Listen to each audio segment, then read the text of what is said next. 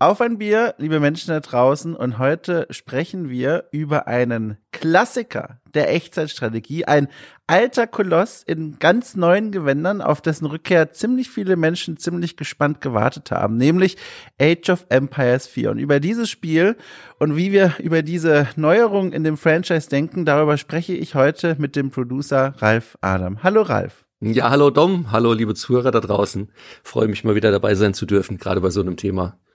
Das ist ein ganz schöner Moment äh, für mein Vergangenheits-Ich. Also wenn man an die Theorie der Multiversen glaubt, dann sitzt da draußen jetzt irgendwo der Dom im Jahr 1999 spielt Age of Empires 2 und kriegt so einen kleinen Stich im Nacken und merkt so, oh Moment mal, mein Zukunfts-Ich spricht über Teil 4. Was ist denn los? Ich dachte, Age of Empires 2 ist die Krönung. Ich brauche nie wieder ein anderes Videospiel.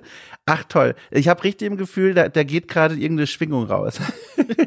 ja, mein Zukunfts-, äh, nein, mein Ver Vergangenheits-Ich hat auch sehr viele Verbindungen tatsächlich zu der Serie. Ähm, können wir gerne gleich am zu Beginn vielleicht ja. noch ein bisschen drauf eingehen. Da gehen wir gleich hin. Ich, ich muss dich doch, bevor wir jetzt hier gleich loslegen, man merkt, wir, wir brennen, genau. wir brennen drauf, über dieses Spiel zu sprechen. Vorher aber, die Tradition waren, äh, getränketechnisch. Wie sieht's aus? Ich frage erstmal dich als Gast des Hauses, wie, was ist bei dir in Tasse, Bottich, Schüssel gelandet? Nee, ist es tatsächlich. Es ist ja jetzt schon später Nachmittag, also ich denke, es ist schon Zeit, kann man beruhigt ein Bier zu sich nehmen. Und ich habe tatsächlich eins, ähm, ich komme sogar aus Berlin, habe ich gedacht, du, du bist doch Berliner, oder? Noch, ja, ja, noch bin ich in Berlin. Die Umzugskisten sind schon gepackt tatsächlich. Ja, ich bin immer noch auf der Suche. Ich bin ja hier in Regensburg und ich hatte es mal in irgendeinem Podcast vor Monaten mal erwähnt. Hier gab's immer, hier gibt's die Spitalbrauerei und die hatten ein fantastisches Chocolate Stout. Und das gibt's oh. nicht mehr. Und seitdem suche ich immer ein gutes Stout, das mir eben einen schokoladigen Genuss verspricht. Jetzt habe ich hier eins von der Braukunst Berlin GmbH. Da steht schön drauf, passt auch gut. Und filtriertes äh, Baltic Porter mit Karamell, Schoko und Kaffeenoten. Und hier dann der Zusatz, so schmeckt es schon Katharina der Großen. Sind wir gleich wieder bei der Geschichte, ne? sind wir gleich im Thema. Also Boah. ich probiere jetzt mal, ich ähm, mh. Ja, es ist wie gedacht. Also es ist gut. Nein, es ist wirklich gut. Ähm, hat auch gerade die versprochenen Karamell- und, und Kaffeenoten, die schmecke ich, aber Schokolade, ja, mit viel Fantasie, also durch den Karamellgeschmack und die Süße und die, die, die, die, die, die Röstmalzaromen so ein bisschen, aber dieses, das ist Chocolate Stout von, von Spital. Ich, muss, ich muss mal mit der Brauerei reden, dass die das nur für mich nochmal neu auflegen. Das geht irgendwie nicht. Äh, unsere Getränke berühren uns, äh, berühren sich heute auf so eine sehr angenehme Weise. Aber vorher muss ich noch sagen, ich habe mit fliegender Hand bei Google mal die Marke reingegeben, die du mir gerade durchgesagt hast. Ja. Und habe ich die Flasche vor mir sehen. Übrigens, wunderschönes Etikett, äh, reichhaltig an Informationen und verschiedenen Stilen. Hier mit den B B Böhnchen da oder was? genau, ja, den Bären. Ja. Und, und dann ist mir aufgefallen, ich habe dieselbe Flasche bei mir im, in der Küche stehen. Und ich glaube, ein ganz lieber Hörer, Hörerin hat mir mal diese Flasche zugesteckt und die steht da immer noch, weil die wirkt so besonders und ich will mir das immer noch aufheben für einen ganz besonderen Moment. Das ist aber gut, das ist sehr süffig, also man kann das sehr gut drehen. Sieben Prozent geht auch so an, also für, für ein Stout noch jetzt nicht, dass es gleich irgendwo du den Gong auf den Kopf bekommst, also. Den Gong auf dem Kopf. Äh, also, ich habe, wenn du schon so lieb fragst, ich habe ein Getränk, äh, das eigentlich auf der Skala der Getränke, äh, die berühmte, sehr weit weg von deinem ist, aber es gibt eben doch diesen Berührungspunkt und zwar, ich trinke erstmal Kaffee. Ich trinke Kaffee. Ich war gestern in der Metropolregion Berlin unterwegs, in, in, in der Kneipenwelt, Außengastro, selbstverständlich mit Schal und Jacke, aber ähm, die Nacht hat Eindruck hinterlassen und deswegen sitze ich heute nüchtern vor dem Mikrofon und habe diesen Kaffee, aber jetzt kommt kommt's. Das ist meine neue Lieblingsmarke, die ich schon vor langer Zeit entdeckt habe und der ich jetzt treu geblieben bin bisher, trotz reichhaltiger Konkurrenz. Und zwar Schümli. Mm. Das ist eine, eine Schweizer mhm. Röstung und die äh, verspricht Schokoladennoten. Und ich kann es dir sagen und euch da draußen auch, dieses Versprechen wird eingehalten. Es ist natürlich nicht so, als würde man sich auf eine Schokoladentafel legen und einschlafen, aber man merkt, da ist so, da ist was. Und das ist ein sehr angenehmer Geschmack. Sehr. Aber Schümli-Kaffee ist auch sehr bekannt. Also den habe ich auch schon getrunken. Das ja. Ist, ja, der ist gut. Das ist sehr gut. Am, am, Mittwoch ziehst du um die Häuser. Das ist ja, mein Gott, so jung möchte ich noch mal sein. Naja, das ist die, die, die Welt, naja, also ey, jung ist jetzt, äh, aber die Welt der Selbstständigen, ne, eigentlich müsstest du es ja auch wissen, aber das ist eine Freiheit, die erlaube ich mir. Und das ist erstaunlich auch immer, wie viele andere Leute unterwegs sind. Ich glaube, das sind auch viele Studierende und so berühren sich dann zwei Lebenswelten. Mm, ja, ja. Nee, ich bin unter der Woche Momentan, ich hatte es dir auch im, Vorab, äh, im Vorfeld schon gesagt, ich arbeite gerade noch an einem Projekt, da bin ich dann unter der Woche, brauche ich all meine Kraft, deswegen. Außerdem, das muss ich mal für die Nachwelt festhalten, wenn ich in 15 Jahren hier wieder reinhöre, ich, ich, das ist ja hier auch die kleine Abschiedstour, ich ziehe ja tatsächlich um äh, nach Hamburg und oh. ähm, lange, lange ist es nicht mehr und deswegen nutze ich das, um nochmal dieser Stadt Ade zu winken, wie mein Pfarrer immer gesagt hat in Süddeutschland. Äh, und deswegen auch. Also der Mittwoch sei mir vergönnt. Jetzt werde ich wahrscheinlich ganz vielen Menschen da draußen auf die Füße treten, aber ich mag Hamburg auch so viel lieber als Berlin. Also Berlin ist okay, aber ich hätte mir nie vorstellen können, Berlin zu leben. Hamburg ist eine der wenigen Großstädte, wo ich mir auch vorstellen könnte, irgendwie zu leben, ja, so von, von der Flair, vom Stadt, von allem. Berlin ist okay, aber wäre jetzt für mich nie eine Stadt zum Leben gewesen, tatsächlich. Ja. ja. Also ich hatte jetzt acht Jahre Berlin auf dem Buckel und es reicht langsam. Also die Leute, die ich hier kennengelernt habe, fantastische Menschen, aber die Stadt selbst ist reicht. Und Hamburg, weißt du, das Wetter, ja. die Menschen dort, die Möwen, die immer über deine Witze lachen, egal was du sagst. Das sind so Sachen, ich fühle mich da wahnsinnig wohl. Und ich glaube, das ist, das fühlt sich alles sehr gut an. Genau, aber deswegen die Abschiedstour. Mhm. Ähm, und das ist eigentlich auch ein guter Punkt, um mal zu dem Spiel rüberzuleiten, das ich schon angekündigt habe. Voll äh, nostalgischer Gefühle, die ich hatte während meiner Stadtbesichtigung gestern Nacht. Die hatte ich auch tatsächlich, als ich zum ersten Mal Age of Empires 4 gestartet habe. Denn meine Geschichte und deine auch, das habe ich schon rausgehört, die geht tatsächlich weit zurück mit diesem Franchise. Ich frage jetzt einfach mal dich, ja. ganz offen gefragt, und du darfst dir aussuchen, in welche Richtung du damit läufst. Was bedeutet denn dieses Franchise Age of Empires für dich persönlich? Das ist tatsächlich eine interessante Frage, weil die Antwort ist ganz viele wunderbare Freunde aus der Spielindustrie, die mich seit vielen Jahren begleiten, mit denen ich teilweise zusammengearbeitet habe und ganz viel darauf geht, äh, davon geht tatsächlich auf Age of Empires zurück, auf die Serie. Mhm. Ja. Kannst du das, kannst du das mehr in, in Kontext reinpacken? Weil, also es, es klingt wunderschön, aber ich bin auch ratlos.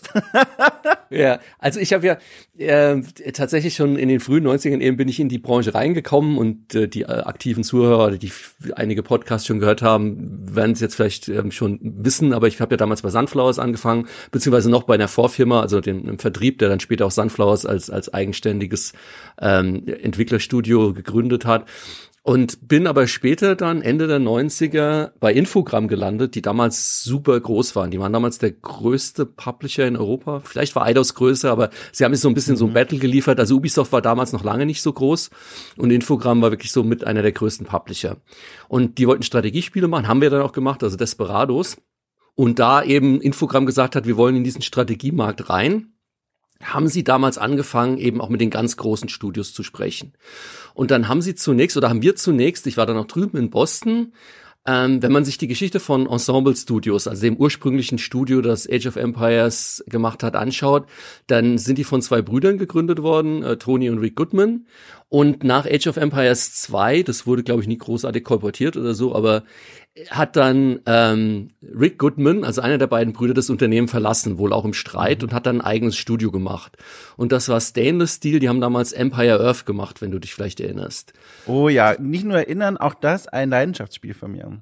Ja, Genau. Und die saßen eben in Boston und dann haben wir angefangen mit Stainless Steel Studios zu fahren. Dann habe ich dann Rick Goodman kennengelernt, mit dem habe ich dann später tatsächlich auch vor ein paar Jahren jetzt ein Mobile-Spiel gemacht, äh, unter anderem Field Runners Attack, da war er auch mit dran beteiligt. Also auch da ist jetzt einer dieser Kontakte, der sich damals eben entwickelt hat. Es war quasi so mein, meine Anfangszeit von Ralf geht raus aus Deutschland, Sunflowers und so der kleine Kreis und entdeckt die große weite Welt der Spielentwicklung und, und schließt da Kontakte. Und dann haben wir eben erst mit, mit uh, Stainless Steel verhandelt über Empire Earth und dann war es wieder so ein bisschen so das Problem, Infogramm hatte so ein bisschen diese französische La Grande Nation Attitüde. Also mhm. Rick hat gesagt, okay, ich brauche das Budget, Infogramm hat ihm halt erstmal die Hälfte angeboten. Hat sich dann gewundert, dass sie nie wieder von ihm gehört haben und er dann bei Sierra unterschrieben hat. Daraufhin war Infogramm dann so angestachelt, dass sie gesagt haben, okay, wenn wir jetzt den schon nicht kriegen, dann reden wir halt direkt mit Ensemble Studios.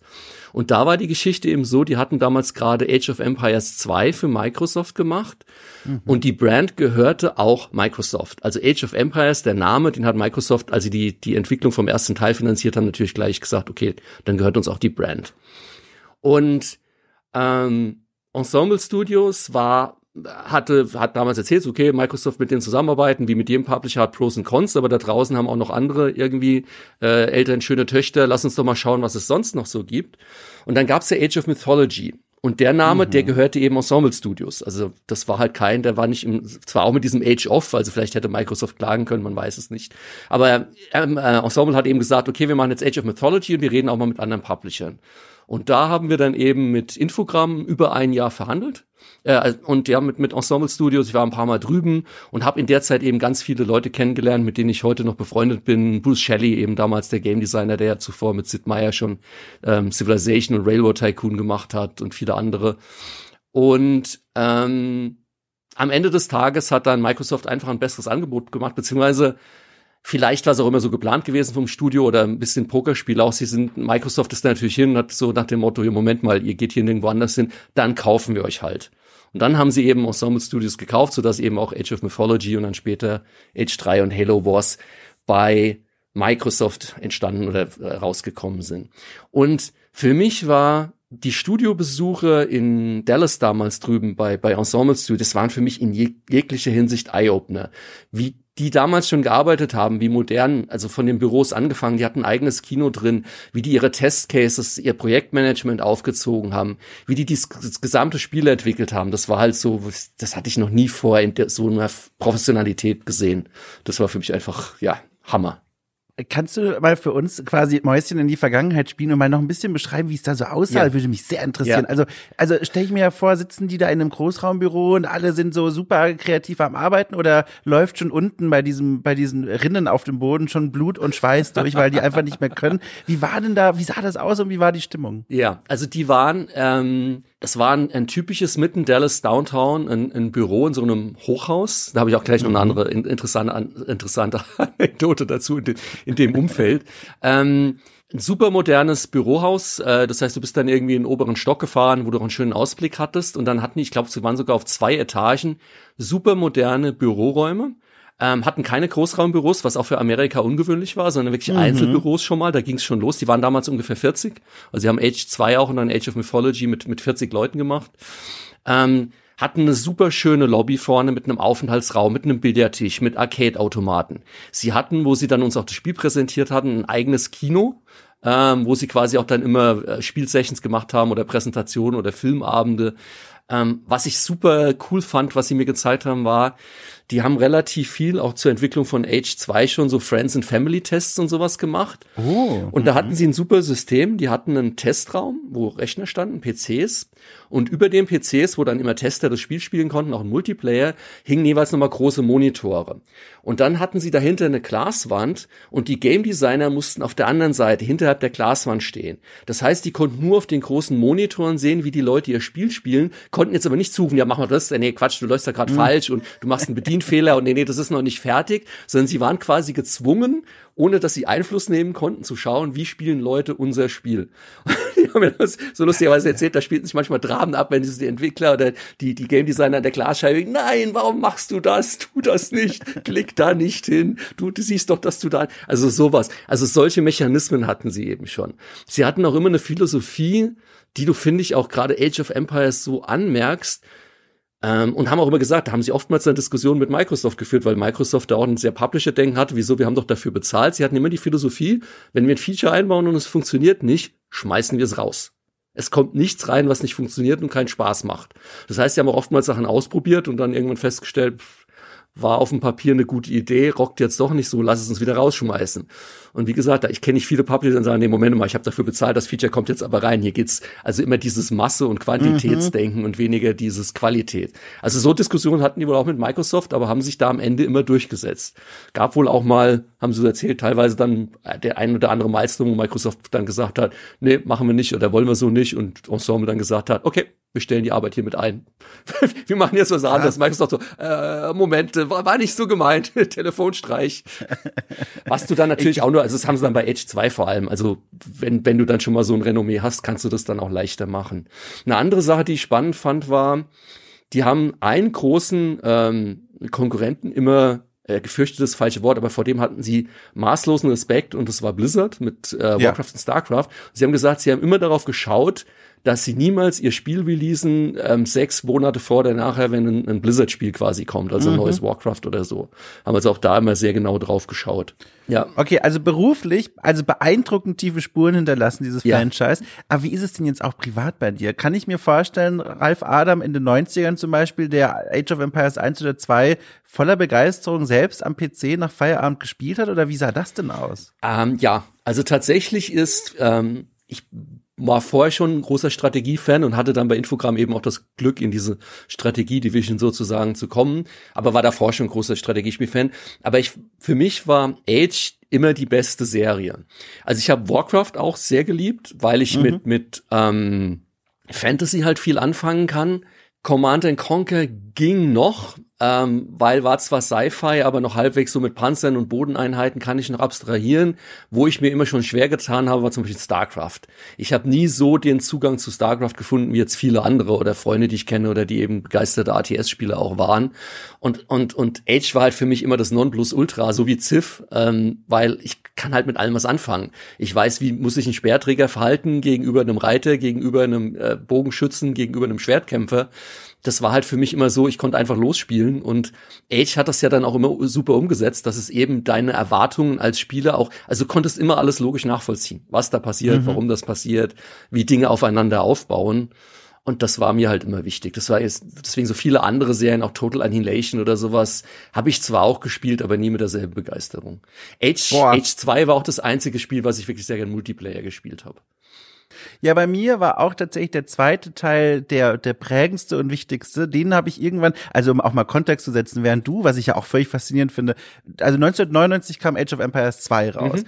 Ähm, und während du durch die Welt da gechattet bist und da in irgendwelchen Studios, das war ja sogar schon ein paar Jahre danach, da dir die Entwicklung angeguckt hast, die Leute besucht haben, hast, die das gemacht haben, war ich zehn Jahre alt und saß im, im, im Fitnessstudio, während meine Mutter dort trainiert hat, saß ich auf so einem Bike, einfach nur abgewartet, bis sie fertig ist und habe in der Zwischenzeit das Lösungsbuch von Age of Empires 2 gelesen, weil ich das so faszinierend Also der Klassiker, den man ja oft mal aus dieser Zeit hört, da ging Kopfkino mhm. einfach an und ich habe einfach nur immer wieder und immer wieder die Lösungen gelesen, die Komplettlösung für die Kampagnen. Ich habe mir die Multiplayer-Tipps durchgelesen. Ich habe mir diese schwarz-weiß-grau konturierten Screenshots angeguckt in einem Lösungsbuch, wie ein Rambock aussieht. Und das war so faszinierend. Und das Spiel selbst hat mich halt als absoluten Geschichtsfan, wie viele, glaube ich, da draußen, völlig gepackt. Ich habe ja auch gerade noch mal gegoogelt. Das Cover auch damals, ich weiß noch, ich hatte diese kleine CD-Packung dann in der Hand und da sieht man ja auf dem Originalcover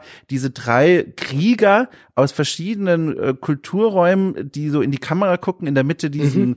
europäisch hochmittelalterlichen Ritter mit dieser Krone und dem Kettenhemd und links von ihm dieser Wikinger mit Hörnerhelmchen sogar, der hat so kleine Hörnchen oben auf dem Helm und der guckt so grimmig mit seinem roten Bart und auf der rechten Seite so ein so ein Klischee Samurai mit diesem typischen Helm und so und das war so, das hat die Fantasie so beflügelt und also dieses Spiel, das habe ich mit großer Begeisterung gespielt. Ich glaube, ich habe auch auch da wieder wie ein Großteil der Menschen da draußen, glaube ich, die vor allem auch vielleicht aus meiner Generation kommen, die da ein bisschen jünger waren, in diesem Spiel zum ersten Mal von so Figuren wie El Cid gehört oder Johanna von Orleans oder sowas. Das waren so Berührungspunkte, die schätze ich bis heute, diese Erinnerungen. Bei mir ist es so, die meisten historischen Figuren, glaubst du oder glaubst nicht, kenne ich aus Donald Duck Geschichten.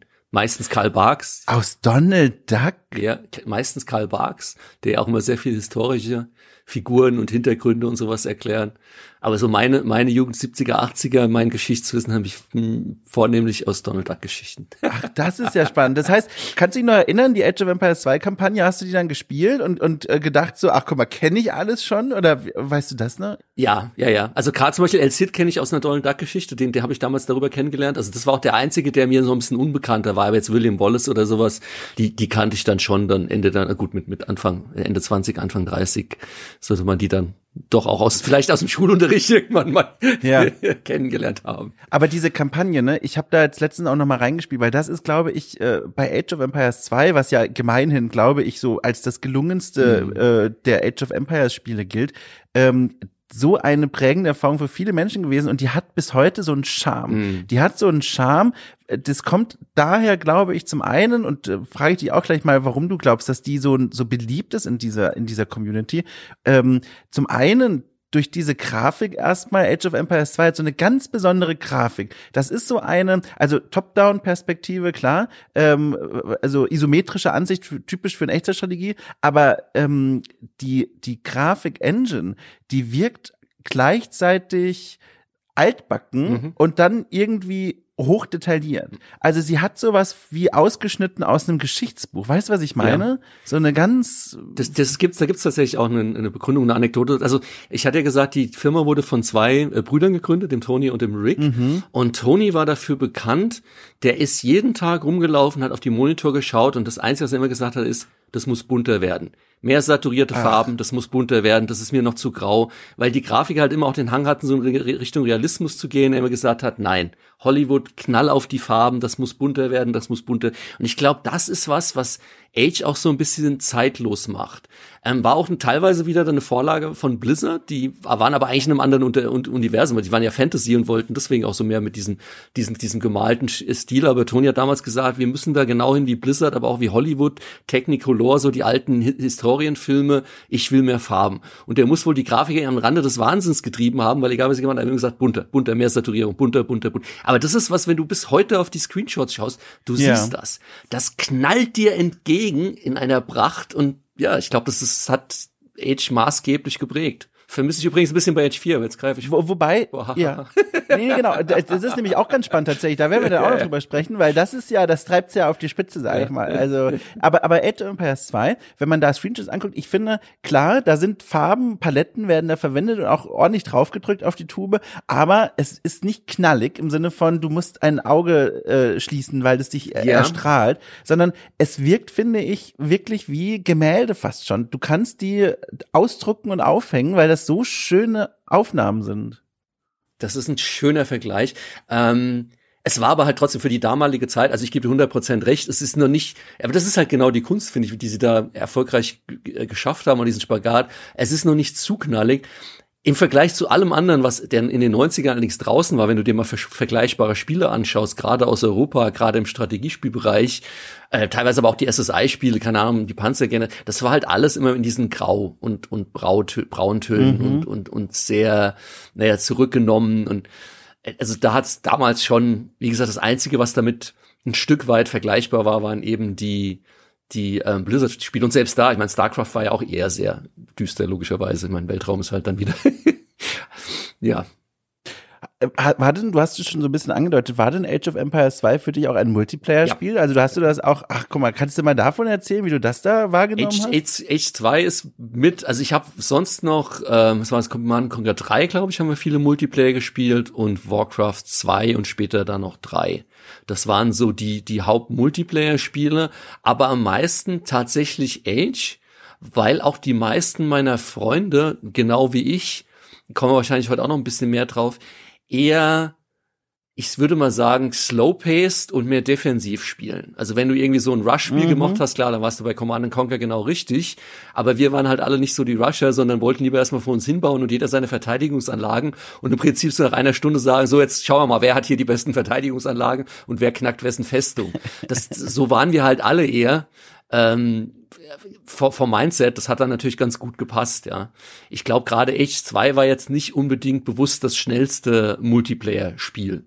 Ähm, ja. ja, also wenn man Pro Profis zuschaut, dann sieht man ja Dinge, die gar nicht möglich waren, wie man ja. dachte 1999. Aber ähm, aber ich, ich erinnere mich auch noch, ich habe das auch ein wenig im Multiplayer gespielt und vor allem auch in so einem künstlichen Hotseat-Modus. Ich habe gerne einen Freund eingeladen, dann haben wir uns immer abgewechselt, einander, also immer auf den Stuhl gesetzt, abwechselnd und dann so ein bisschen gespielt gegen die mhm. KI.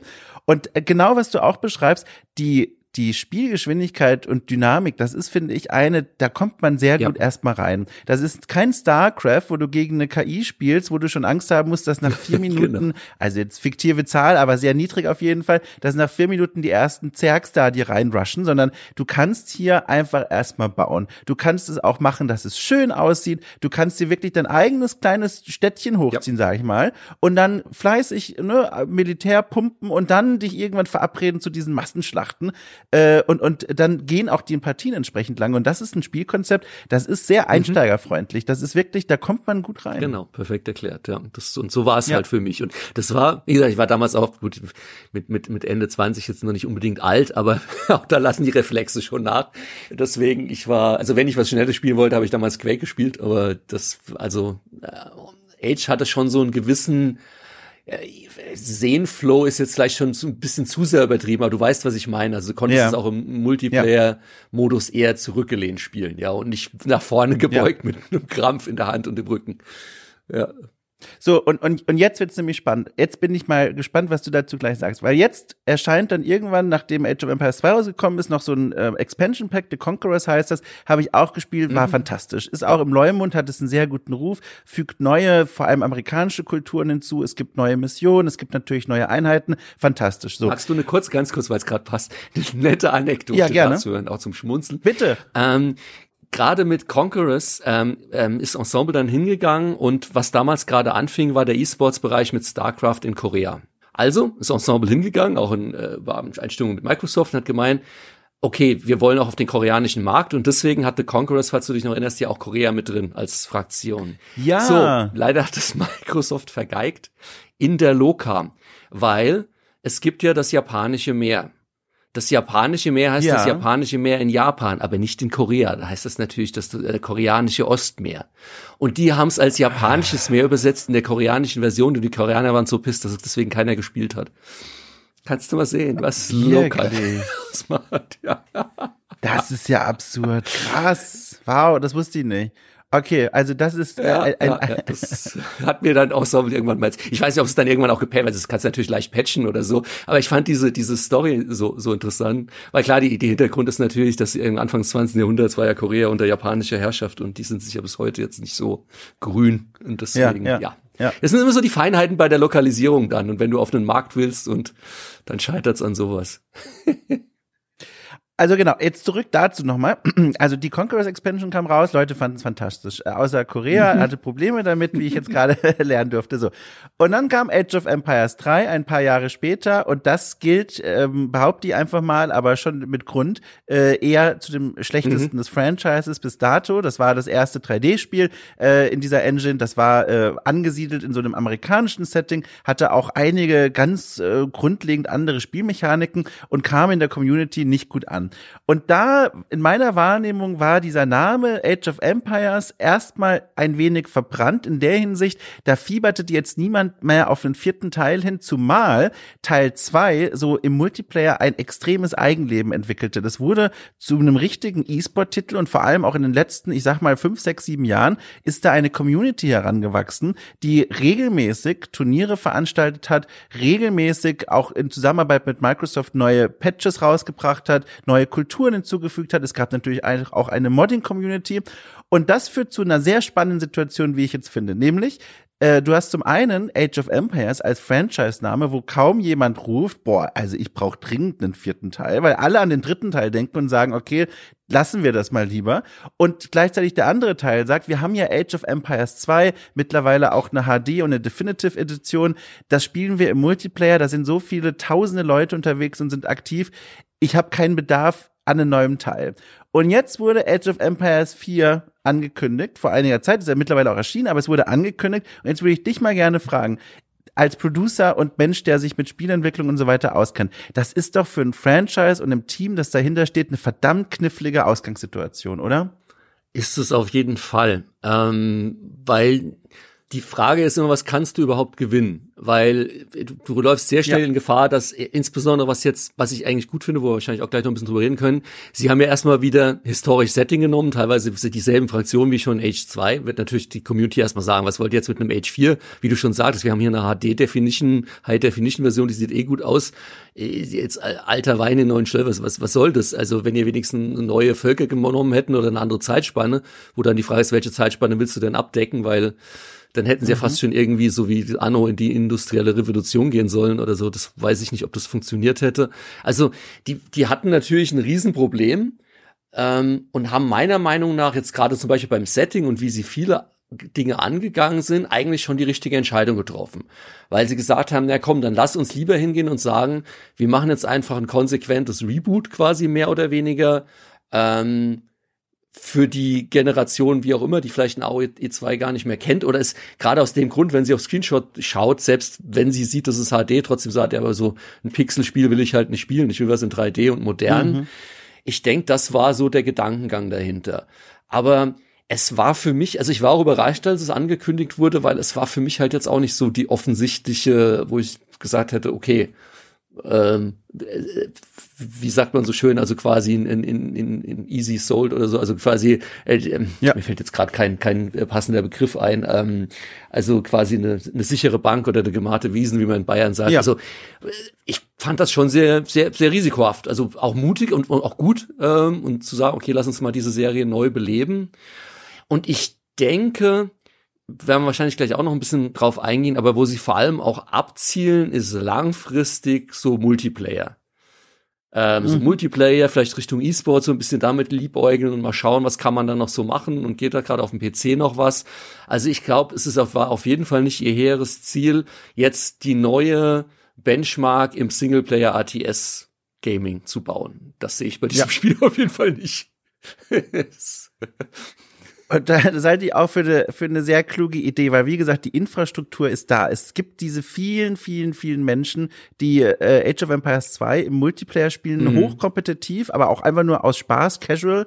Und die, so behaupte ich einfach mal, weil ich auch selbst dazu gehöre, so ein Grundinteresse haben, mal zu gucken, was passiert denn da. Und die kann man sich natürlich ins Boot holen. Aber wenn, und da komme ich mal zu diesem ersten großen neuen Punkt bei Age of Empires 4, wenn dieses Boot plötzlich so anders aussieht als das, das man von Age of Empires 2 oder sogar 3 kennt, nämlich knallige Farben, fast schon comicartiger Look, äh, mit einer gewissen Entfremdung, sage ich mal, äh, dann finde ich, ist das echt ein mutiger Schritt zu sagen, so sieht unser neues Spiel aus. Weil, also nochmal, Age of Empires 4, ich war schockiert auf den ersten Bildern und im ersten Trailer zu sehen, wie dieses Spiel aussieht. Farbenfroh, verdammt bunt, sah fast aus wie so ein, also ich fühlte mich sehr erinnert an League of Legends, ein, ein, ein MOBA, das ich persönlich auch viel spiele und das wirklich knallig, knallig, knallig ist. Natürlich 3D, natürlich fließende Animation, aber so anders als dieses Lieblingsspiel von so vielen Menschen, Age of Empires 2. Was hast du denn gedacht, als du diese Grafik gesehen hast?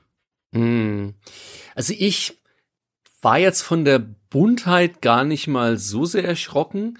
Mir stoßen einfach, also dann lass uns mal ein bisschen auf die Grafik genau eingehen, auf, auf, auf die Optik ja. generell, glaube ich, das ist ein gutes Thema. Also was mir nicht gefällt, ist zum einen, also der, der hat auch was mit der Optik zu tun, aber für mich der größte Malus ist, du kannst nicht weit genug rauszoomen. Das ist für mich so in einem Strategiespiel mhm. so, so ein absolutes No-Go, wo ich sage, warum bleibe ich so nah an den Einheiten kleben? Ich will eine Übersicht über mein Schlachtfeld. Himmel, das kann doch nicht so schwierig sein. Ich habe einen High-End-PC, ähm, also der, der, der, ich kann mir nicht vorstellen, dass die Performance da so eine Rolle spielt.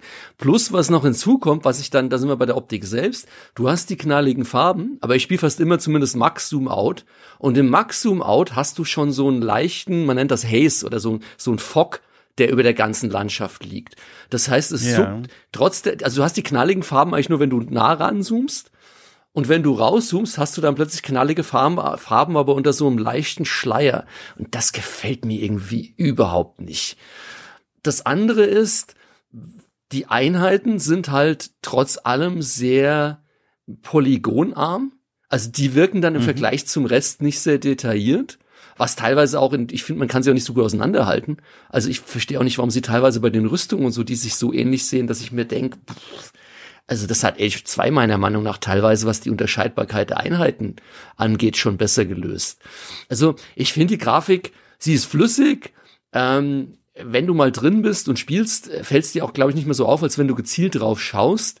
Also sie ist jetzt nicht abschreckend oder um Gottes Willen schlecht, aber ich finde sie halt auch nicht so. Also ich muss sagen, wenn wir schon bei Relic sind, als Entwicklerstudio, die das neue Spiel ja gemacht haben, äh, da fand ich, was die Stimmigkeit und insgesamt angeht, also Company of Heroes zehnmal besser. Ja, also ich bin auch an demselben Punkt wie bei wie, wie du, den du gerade genannt hast. Und das mag jetzt vielleicht für Außenstehende nach mm. Detailkritik klingen, aber es ist schon essentiell, weil man guckt ja die ganze Zeit drauf. Und es ist ja wichtig, auf einen Blick bei solchen Strategiespielen, vor allem wenn man sie auch, also vor allem bei Echtzeitstrategiespielen und wenn man sie vielleicht sogar im Multiplayer spielt, aber auch im Singleplayer, dass man die Einheiten gut voneinander unterscheiden kann, dass die, ja. dass die Einheiten lesbar sind. Und das ist, glaube ich, ein Grund, kann ich mir sehr gut vorstellen, warum die Kamera nicht so weit rauszudrehen ist, wie man es wollte. Bei Age mhm. of Empires 2 übrigens, für die, die es neben Kopf haben, kann man gar keine Kamera zoomen. Das war einfach ein feststehender Blick in die Spielwelt, da gibt's keinen Zoom.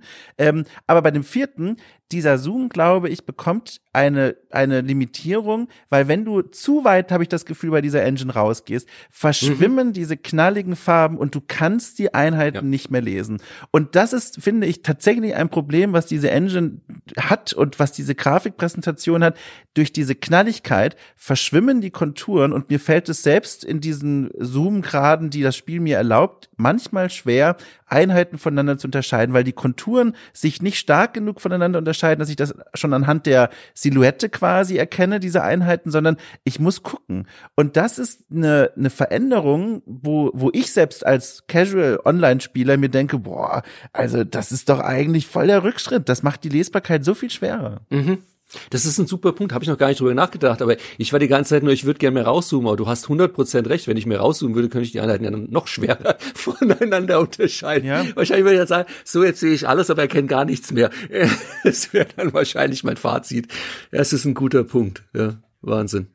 Ja, ich habe auch mal, ich habe auch mal die ein, ein paar deutschsprachige Profispieler, mhm. sage ich mal, Profispieler, Profispielerinnen mal einfach so gefragt, äh, wie die das finden, weil wie gesagt, ich kann nur die Perspektive anbieten von jemand, der sehr enthusiastisch, aber jetzt nur mittelmäßig erfolgreich äh, diese Art von Spieler auch online jetzt gegen erfahrene Leute spielt und die bestätigt mir auch diese Vermutung und sagten auch selber, die Hürde war erstmal groß, darüber zu springen, aber die Features, die dieses Spiel anbietet, die Mechaniken, die da neu reingekommen sind, die sind diesen hm. Sprung wert, mindestens einfach mal, um sie ausprobieren. Und vielleicht ist das ja ein schöner Sprung, um mal sich anzugucken, was diese Spiele, was dieses, dieser vierte Teil jetzt so anders macht als zum Beispiel dieser ganz große, beliebte Vorgänger Age of Empires 2.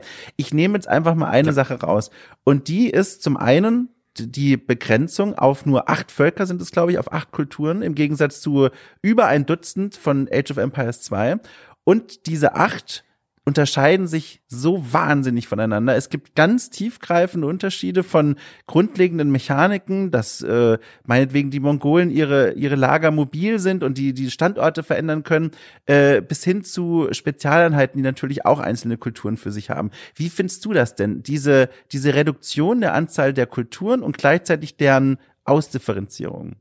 Ich finde es ähm, als, als aus Spielersicht äh, super, also finde das gut. Ähm, das ist auch tatsächlich, finde ich, wie du schon sagst, eine der Stärken des Spiels, weil sich die halt nicht alle gleich spielen, sondern schon unterschiedlich. Ähm, ich finde es auch sehr mutig. Ich habe jetzt nicht genug, insbesondere Multiplayer ähm, Partien gespielt und da kannst du vielleicht was zu sagen, vielleicht aber noch nicht, weil ich meine, das ist natürlich das, ich glaube, das wird sich erst über Wochen und Monate dann zeigen, mhm. weil sowas ist sau schwer zu balancen, natürlich. Also Blizzard mhm. waren immer die Meister darin, aber die hatten immer nur drei halt sehr, sehr unterschiedliche ähm, Rassen jetzt bei einem StarCraft oder so. Deswegen acht ich hoffe halt mal, ich bin mir sicher, dass es irgendwann noch Patches geben wird, weil wahrscheinlich im, im, in der Langfristigkeit dann, wenn, wenn bei vielen Multiplayer-Spielen und, und Profispieler dann irgendwann sagen, keine Ahnung, die Chinesen sind völlig imbar oder hier, wenn du bei diesem Volk genau diese Strategie verfolgst, kann dir keiner was, weil das halt super schwer zu balancen ist, sowas. Deswegen finde ich es finde ich es dahingehend, also nicht nur aus Spielersicht interessant und, und cool und, und als eine der großen Stärken, sondern ich finde es auch als, aus Entwicklersicht und Publisher-Sicht, wo ich sage, mutig und Chapeau, also das finde ich gut, dass sie das gemacht haben. Ja. ja. Ja, es ist auch tatsächlich, ich habe das so äh, durch die durch die Gespräche mit diesen mit den erfahreneren Spielerinnen und Spielern auch immer wieder rausgehört. Bei Age of Empires 2, ich nehme nehm immer wieder das als Referenztitel, weil das ja auch das ist, was viel am meisten online gespielt wurde in diesem Franchise.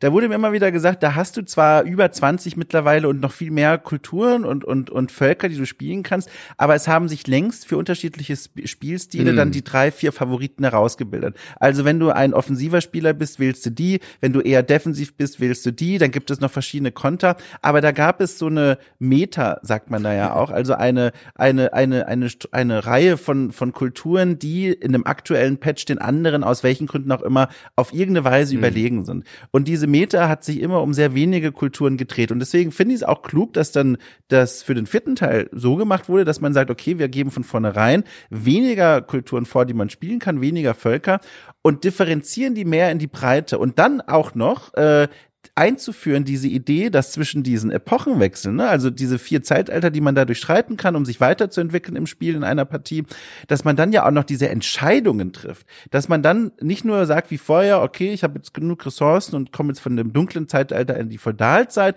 und habe dann neue Gebäude und neue Einheiten, sondern jetzt baust du ja eines von zwei Wahrzeichen, das dann nochmal so eine Diversifizierung ermöglicht. Also ein Beispiel für die, die es nicht vor Augen haben, wenn ich jetzt, keine Ahnung, die, die Franzosen spiele und dann vom ersten zum zweiten Zeitalter überwechsel, habe ich die Möglichkeit, eine, eine Burg zu bauen, die irgendwie, weiß ich nicht, eine besondere Einheit ähm, schneller produziert oder alternativ eine Akademie zu bauen, die Einheiten in der näheren Umgebung heilt.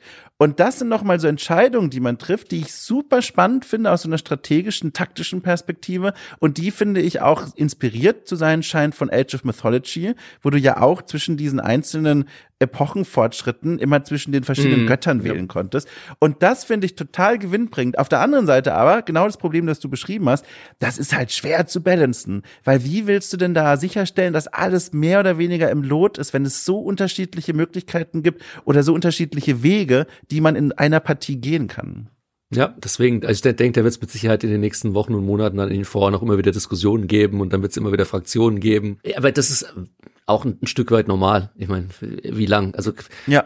wie gesagt, StarCraft, ähm, selbst die schieben immer wieder noch Patches nach, wo sie dann wieder irgendwelche Einheiten nerven oder also zurücksetzen oder schwächer machen oder stärker machen oder was auch immer. Und ich meine, von World of Warcraft will ich gar nicht anfangen. Ich habe irgendwann ein Jahr lang mein Paladin nicht gespielt und habe den dann wieder versucht zu spielen und gesagt, was, was ist der, der, das ist ja alles anders. was ist, was ist hier passiert?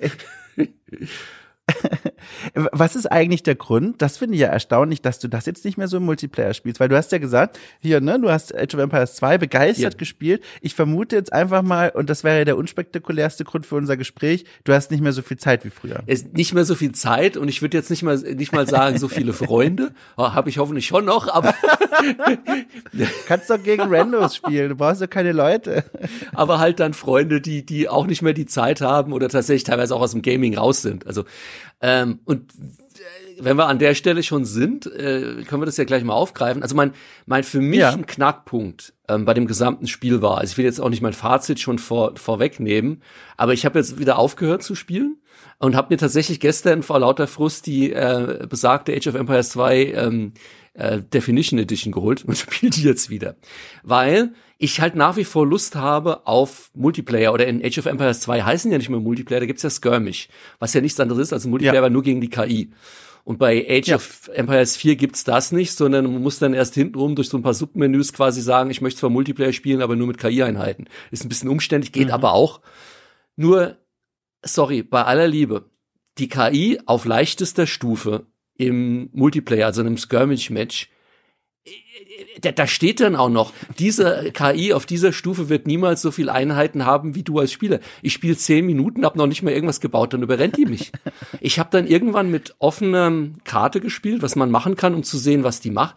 Die cheatet nicht, aber die läuft dermaßen wie ein Uhrwerk, dass sie quasi ihre, ihre Abarbeitungskö von Einheiten, von alles, das, die, da ist keine Sekunde Zögern oder Stillstand.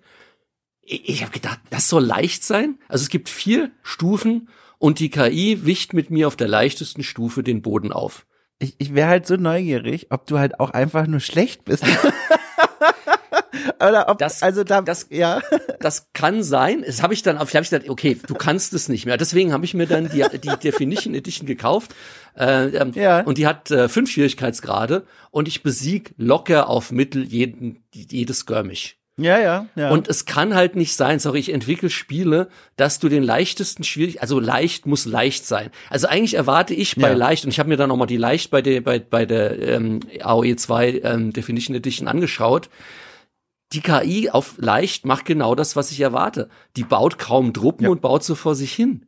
Aber wie gesagt, spiel mal, spiel doch mal die, ich weiß nicht, ob du KI gespielt hast.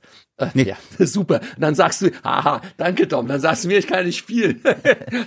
aber, aber ich habe mir, ich habe äh, ein, ein Turniervideo angeguckt, wo zwei Profispieler gegen zwei KI auf dem höchsten Schwierigkeitsgrad gespielt haben bei ja. AOE 4 und die haben Haushoch ja. verloren. Also ja, die Menschen. Die haben verloren. Und das, das nehme ich schon als Indiz. Ich will äh, auch gar nicht an deinen Worten zweifeln, aber ich finde es krass auch einfach, was du da erzählst. Also, dass auf dem leichten Schwierigkeitsgrad das so eine Herausforderung ist. Und, und das, das, und das, das ist der Punkt, weil, wenn du sagst, ab Mittel und, und schwer ist halt auch sacke schwer kein Problem. Aber ich kann doch kein Spiel mal, weil das ist halt auch so, und das habe ich auch in vielen Foren gelesen. Ich meine, ich war dann irgendwann, weil ich so verzweifelt war, hab selbst hier Gamers Global, glaube ich, ist äh, ja lange, ähm, selbst der hat das geschrieben, ja, dass selbst mit auf leicht die KI eine Herausforderung ist. Und dann habe ich eben in vielen Foren gelesen, das finde ich so schade, ähm, Age war damals schon auch bekannt dafür, dass das Kinder gespielt haben. Ach ja. Mh. Die haben dann einfach nur das wie ein Aufbauspiel. Guck mal, meine Schafe und haben dann Schafe gezüchtet. Aber auch, dass das viele Kinder oder Jugendliche mit ihren, mit ihren äh, quasi Großvätern oder Großmüttern gespielt haben. Und ich habe von einem 70-Jährigen in einem Forum gelesen, der gesagt hat, er hat sich so auf das Spiel gefreut, aber er kann das nicht spielen. Also er ist damit komplett überfordert. Ach, und da frage ich mich, warum? Weil eine leichte KI, also die KI zu drosseln, dass leicht auch wirklich leicht ist, How hard can it be? Ich meine, ich bin mir sicher, die werden das mhm. irgendwie nachpatchen, wenn es sich denn überhaupt kümmert. Oder sie sagen, nee, wir haben halt hier wirklich nur ein Turnierspiel und selbst auf leicht musst du halt irgendwie, keine Ahnung, äh, StarCraft zum Frühstück verspeisen. Ja, ich weiß es nicht, aber. Das ist, äh, das ist wirklich schizophren, weil das Spiel, also ich, also das Spiel, wenn man sich's anguckt, ob jetzt Singleplayer oder Multiplayer, das hat ja echt einen Schauwert. Also jetzt nicht jetzt nur nicht nur per se gemeint anhand der Grafik und dass es hier 3D ist und bla bla bla, alles flüssig, sondern da sind ja auch Dinge implementiert worden jetzt, dass es so aussieht, als würden deine Städte ja wirklich mhm. wachsen. Das heißt, Wege entstehen, ähm, du startest schon mit solchen Geistergebäuden, die dann verschwinden, wenn du sie überbaust, einfach nur damit das nicht so leer aussieht. Und da entstehen auch wirklich, selbst in Profi-Matches, schöne Städte, die man gerne auch anguckt einfach. Und dieser Schauwert, der ja eigentlich gar keinen spielmechanischen Nutzen hat, sondern einfach nur hübsch aussieht, steht dann in so einem krassen Kontrast zu dieser Unzugänglichkeit, ja. die du beschrieben hast, weil genau, genau das ist es. Es ist einfach eine Riesenhürde, die ich mir eigentlich nur erklären kann und auch eher, also mit, mit Mühe und Not, dass im Kopf entwickelt wurde für diese Hardcore-Spieler, die dieses Franchise halt schon seit zehn Jahren professionell spielen. Aber eigentlich, warum, also ich meine, der Schwierigkeitsgrad heißt ja nicht umsonst leicht. Also, hm. ja. Du hast, du hast halt keine, also das ist das, was mich so ärgert. Du hast keine Variation im Gameplay. Du musst von vornherein, also jeder Mausklick ist quasi, also es fühlt sich an wie, ich habe das nie, ich klar habe ich ein paar Übertragungen gesehen, es fühlt sich an wie, wie wirklich StarCraft auf, auf, auf, auf einem E-Sports-Niveau-Level. Also wenn du einen mhm. falschen Klick machst, war's das. Also komm bloß nicht auf die Idee, überhaupt Stadtmauern zu. Ich so am Anfang, oh, jetzt brauche ich erstmal eine Stadtmauer. Okay, jetzt habe ich hier erstmal nicht genug Holz, um dann Truppen. Okay, warte ich erstmal. Kam der Gegner schon um die Ecke, so meine Stadtmauer rum, weil die konnte ich natürlich noch nicht die gesamte Stadt bauen und habe mich einfach platt gemacht. Und ich so, Hallo, das ist leicht. Und, und die, die, die Beschreibung des Schwierigkeitsgrads sagt mir noch, der Gegner hat niemals so viele Truppen wie du. Und ich so, ich habe keine Truppen. Was tut er hier? Was macht er mit mir? Ja, da kann man, da kann man wirklich nur hoffen, gerade auch aus den Gründen, die du beschrieben hast, äh, mit der Zugänglichkeit, äh, dass da also etwas geändert wird. Ist das denn, also du bist ja Profi in der Hinsicht, ist, das kann, also es ist doch nicht schwer, oder? Die KI nach. Leicht, leicht ist immer leicht. Also schwere KI ist schwer. Ja. Eine leichte KI ja. Wie gesagt, du kannst so einfache Tricks machen. Ich meine, Anno hat schon immer, ich weiß gar nicht, viele Spieler das wissen, so einfache Tricks drin. Ich weiß auch nicht, ob sie es heute noch drin haben. Aber wir hatten in Anno 16.2 und 15.03, und ich glaube auch später noch, drin. Der Gegner wird dich in Anno niemals angreifen, solange du keine Kaserne baust, keine Militärgebäude. Solange du nur vor dich hinsiedelst, wirst du nie angegriffen. Ah. Und ich meine, so, so krass musst du es hier nicht betreiben, aber du kannst ja einfach sagen, hey, der Gegner, ich meine, ich nehme einfach, was rede ich lang? Ich nehme äh, Age of Empires 2 und schau mir an, was da die KI macht. Also warum nicht einfach das gerade auf leicht kopieren? Mhm. Du baust am Anfang erstmal keine Militärgebäude, sondern baust dich erstmal durch eins, zwei Zeitalter, machst ein bisschen Aufbau, machst Forschung, machst vielleicht ein paar Stadtwachen als Verteidigung als KI, aber das war's dann. Aber du gehst nicht aktiv in den Angriff. Warum soll eine KI auf ja. leicht dich nach fünf Minuten aktiv angreifen? Das ist, wo ich mir so denke, hallo?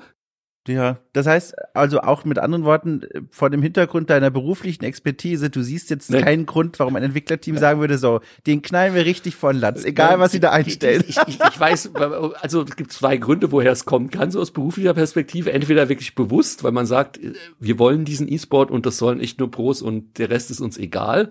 Oder hohe Wahrscheinlichkeit, ich kenne das selbst von mir, auch von einem Desperados und sonst was, du wirst halt projektblind. Klar, wenn du zwei Jahre an dem Spiel arbeitest, das Spiel, das ich vorhin gezeigt habe, in dem ich gerade arbeite, das spiele ich auch mit verbundenen Augen und das Gamepad auf den Rücken gebunden. Ja, aber daran kann ich ja nicht jetzt nach meiner Fähigkeit den Schwierigkeitsgrad ähm, balancen. Mhm. Und wir hatten es genau da bei dem Spiel, dass der PUBG immer kam, ist zu schwer. Und ich so, ey, komm, das ist der, also das ist ja Pipifax. Und dann hab dann immer gedacht, na, wenn der PUBG sagt, es ist zu schwer, dann machen wir es leichter. Fertig. Weil, ja. Ich, ich, ich weiß auch, dass die zusammengearbeitet haben mit ähm, mit der Community, was so äh, Balancing und und und und Patch äh, Betas und so weiter anging. Das ist ja ein ein ein ein Prozedere, das mittlerweile ja auch für Multiplayer-Spiele relativ normal ist, dass dann Ausgewählte aus der Community herangezogen werden, die dann auch auf unterschiedlichen Graden äh, Feedback geben können zu Features, aber eben auch zu dem Balancing.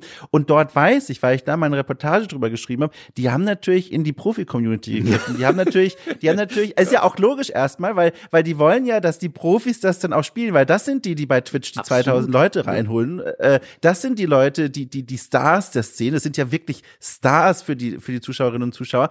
Und es ist auch klar, dass man dann sagt, so, ihr habt ein Verständnis von dem Spiel, guckt euch das mal an. Aber ich kann mir, also, jetzt lass mich, also erstmal den Satz zu Ende der, der Effekt davon ist dann natürlich, du hast als, als Ziel Testgruppe mhm. Profis, die auch auf diesem Niveau Feedback geben. Aber dann wiederum denke ich mir, wir sprechen hier von Homo sapiens, ja, Menschen, die sehr klug sind, die Evolutionsgeschichte durchstanden haben, da, dass da niemand dann auf die Idee kommt und sagt, Moment mal Leute, wir drücken das hier Profis in die Hand, sollten wir nicht auch mal Casual-Spieler fragen? Das glaube ich halt nicht. Da, da muss man doch auf die Idee kommen wie gesagt, es wundert mich, weil ich zumindest von Microsoft weiß, dass die, was das ja. Angeht, sehr divers aufgestellt sind, auch verschiedene Zielgruppen, verschiedene ja. Altersgruppen. Oder da wundert's mich schon, deswegen, vielleicht war es auch eine bewusste Entscheidung. Und nochmal, für wenn, wenn ich ein Hardcore-Spieler bin und im Multiplayer ist, äh, gibt's nichts dagegen zu sagen, ja. Für, für, für Klein Ralf ist das Spiel, also gerade in dem Modus, der ihm bei Age of Empires 2 zumindest dann langfristig am meisten Spaß gemacht hat, wenn er keine Freunde zur Hand hat, halt ein schönes kleines Skirmish mal zwischendurch kann ich in dem Spiel nicht. Also ich kann es nicht. Also es ist aber guck mal, jetzt gibt's ja für Menschen wie uns, also für dich und für mich, der auch zu knabbern hat im Multiplayer, gibt's genau. jetzt noch einen anderen Modus in Age of Empires 4. Nämlich, ne, wir machen das Internet aus und ziehen uns zurück mit einer Tasse Tee ins Kämmerlein, während draußen der erste Schnee fällt und spielen den Singleplayer. Den gehen, den gibt's natürlich auch in diesem Spiel. Es gibt wieder vier Kampagnen. Drei davon, finde ich, sind hochklassisch Age of Empires. Die drehen sich nämlich um die Normannen, um den hundertjährigen Krieg, um das das mongolische Reich. Und dann gibt's noch eine, die tritt so ein bisschen aus der Reihe, Aufstieg Moskaus, da geht's mhm. um die Rus. Äh, und die vier werden angeboten äh, wieder ne klassische Geschichten auf den ersten Blick. Da gibt's dann doch tatsächlich ein paar vehemente Unterschiede zur Kampagne von Age of Empires 2 zum Beispiel. Aber jetzt frage ich mal wieder erstmal ganz offen, wie hat dir denn das gefallen? Die Kampagne, hast du die gespielt? Was hast mhm. du denn da für Gedanken zu? Ja, also ich habe die Kampagne gespielt dann. Ähm, ich habe auch erst die Kampagne gespielt und dachte, okay, jetzt gehst du mal in die besagten Skirmishes und hab's dann aufgegeben. Oh, da muss ich dich direkt fragen, auf welchem Schwierigkeitsgrad hast du die gespielt? Weil die, die Kampagne, ja, ja da, die spiele ich auf Mittel, was sehr einfach ist. So, weil das ist das ist nämlich auch interessant. Das ist nämlich auch interessant. Es gibt vier Schwierigkeitsgrade bei der Kampagne, äh, also leicht, mittel, schwer. Und dann gibt's noch eine, die heißt Geschichte. Und das ja. fand ich cool. Also im Deutschen heißt die Geschichte. Und das meint, das kennt man zum Beispiel von klassischen Rollenspielen. Äh, da sagt das Spiel, weil ich habe es mir extra aufgeschrieben, ich zitiere, für alle, die gern die historischen Ereignisse von Age of Empires 4 ohne große Herausforderungen erleben möchten. Der Gegner stellt ihre Verteidigung nicht auf die Probe und lanciert nur schwache Angriffe. Das ist der Geschichte-Modus. Mhm, genau. Hast du den mal ausprobiert? Ich habe den nicht ausprobiert. Hätte ich mal ausprobieren sollen, ob sie da unter leicht dasselbe ich, verstehen. Wobei, weil wie gesagt, bei der Kampagne ich, ist selbst Mittel kein Problem, da können wir gleich noch reden. Aber hast du mal diesen diesen Geschichtsmodus ja. versucht tatsächlich, oder? Habe ich gemacht, aber das war mir tatsächlich dann echt zu einfach. Also das ist, also das ist ja toll, ne? Ist ja schön, dass sie das, das machen, was wir im Multiplayer gerade noch ja. bemängelt haben oder in diesen Skirmishes. Aber also mir persönlich, das war mir dann doch zu leicht. Ich habe es dann gespielt auf, auf Mittel, weil da steht auch in der Beschreibung irgendwie sowas wie sinngemäß, das ist die Experience, ne, die wir geplant haben als Entwicklerteam. So soll das mhm. gespielt werden. Und äh, so habe ich das dann auch ja. gemacht. Ja. Und wie gesagt, also vom Schwierigkeitsgrad her fand ich das völlig okay. Das ist nicht zu leicht, aber es ist jetzt auch keine allzu ja. große Herausforderung. Und da sind wir halt bei dem Punkt, ich habe nicht alle Kampagnen gespielt. Ähm, ich will unbedingt die Rus mhm. irgendwann nochmal spielen, aber ja. ich habe gar nicht geschaut, du musst die der Reihe nach durchspielen, oder? Nee, es reicht, wenn du bei der, der ersten Kampagne, bei den Normannen, da gibt's quasi die ersten zwei, drei Missionen, ja. die erinnern sehr an Tutorial-Missionen, genau. wo du so lernst, wie greift man an, ne? Und danach werden die anderen freigeschaltet. Ah ja, da muss ich nochmal reinschauen, dass ich die Rus nochmal spiele, weil die interessieren mich ja. vor dem Hintergrund, weil ich ein großer ähm, die TV-Serie Vikings, da oh, kam die Rus, Rus ja auch am Ende und ja. In den genau. schwächeren Seasons allerdings. Also ja, das stimmt, das stimmt. da war eigentlich ja. Vikings schon vorbei, aber gut. Es kommt ja jetzt bald das äh, äh, Spin-off, bin ich mal gespannt. Ähm, ja, also wie gesagt, die die Kampagne, also auch da wieder gerade wenn da draußen vielleicht äh, Zuhörer denken, okay, oder Zuhörerinnen, ich bin auch so wie der Ralf, ist das Spiel überhaupt was für mich? Also Singleplayer-Kampagne ist völlig okay. Also ich fand die unterhaltsam, ähm, ich fand die vom, wie gesagt, vom Schwierigkeitsgrad her absolut passend. Was mich ein bisschen stört, kenne ich aber so schon von Relic ähm, und war jetzt bei Age of, ich fand es bei Age 2 ein bisschen besser, aber natürlich auch ein Stück weit schon gegeben. Sie ist halt sehr vorgegeben und sehr gescriptet. Mhm. Das heißt, du kommst auf eine Karte und dann wird halt geschichtsmäßig, da gehen wir wahrscheinlich gleich auch noch ein bisschen drauf ein, wie das genau funktioniert, aber gibt's halt ein bisschen Geschichte dazu, was passiert da oder ist damals in der Vergangenheit hier auf diese, dieser Karte oder in diesem Szenario passiert und wer hat dagegen wen gekämpft und wieso und was musst du ja machen. Ich finde es aber schade, es ist halt, wie gesagt, super gescriptet. Es gibt nur diesen einen Weg, fast wie ein Schlauch. Und es ist fast schon, könnte man bösartig sagen, wie ein Puzzlespiel. Wenn du es richtig machst, dann schaffst du es halt und es gibt aber auch keine andere Möglichkeit, irgendein Szenario anders zu machen. Es gibt also keine What-Ifs. Ähm, ich, ich würde mir halt eher sowas wünschen, ich bin auf einer Karte und krieg vielleicht nur ein globales Ziel, wie nimm die Festung ein oder halte deine eigene Stadt so und so lange oder was auch immer. Aber wie ich das dann mache, ist mir frei und ich kann unterschiedliche Strategien und Ideen ausprobieren ähm, bin vielleicht ein bisschen mehr Open-World-mäßig, also ein bisschen freier in meinen Entscheidungen. Vielleicht gibt's auch eine dynamische Kampagne, je nachdem, wie ich mich, äh, ob ich die Burg einnehme oder nicht, oder wie ich mich entscheide, spaltet sich's auch ein bisschen auf. Kann man ja dann trotzdem machen. Okay, damals hat aber der Eroberer das gemacht und du machst jetzt aber das und, und wenn du so machst wie der Eroberer, dann kriegst du halt den Geschichtsstrang sozusagen mhm. und ansonsten kriegst du immer, damals ist in Wirklichkeit das passiert, aber in deinem sozusagen deiner Paralleldimension passiert jetzt Folgendes. Das hätte ich cool gefunden. Aber es ist halt sehr Einbahnstraße. Also du spielst ja. es halt runter, aber es gibt kein AB oder ja. Also innerhalb der Mission gibt es manchmal schon kleinere Möglichkeiten, so Optionalitäten, sage ich mal, das Spielerlebnis mm. ein bisschen anders zu gestalten, aber ist natürlich nicht in ja. der Dimension, die du beschreibst. Also es gibt so was. Ja, du kannst dann manchmal sagen, hier, hier äh, überfällt, also du wirst jetzt von von der Unter von irgendwelchen Banditen oder Dänen angegriffen und du kannst dich mit denen verbünden und den Geldern zahlen oder du kannst sie einfach platt machen.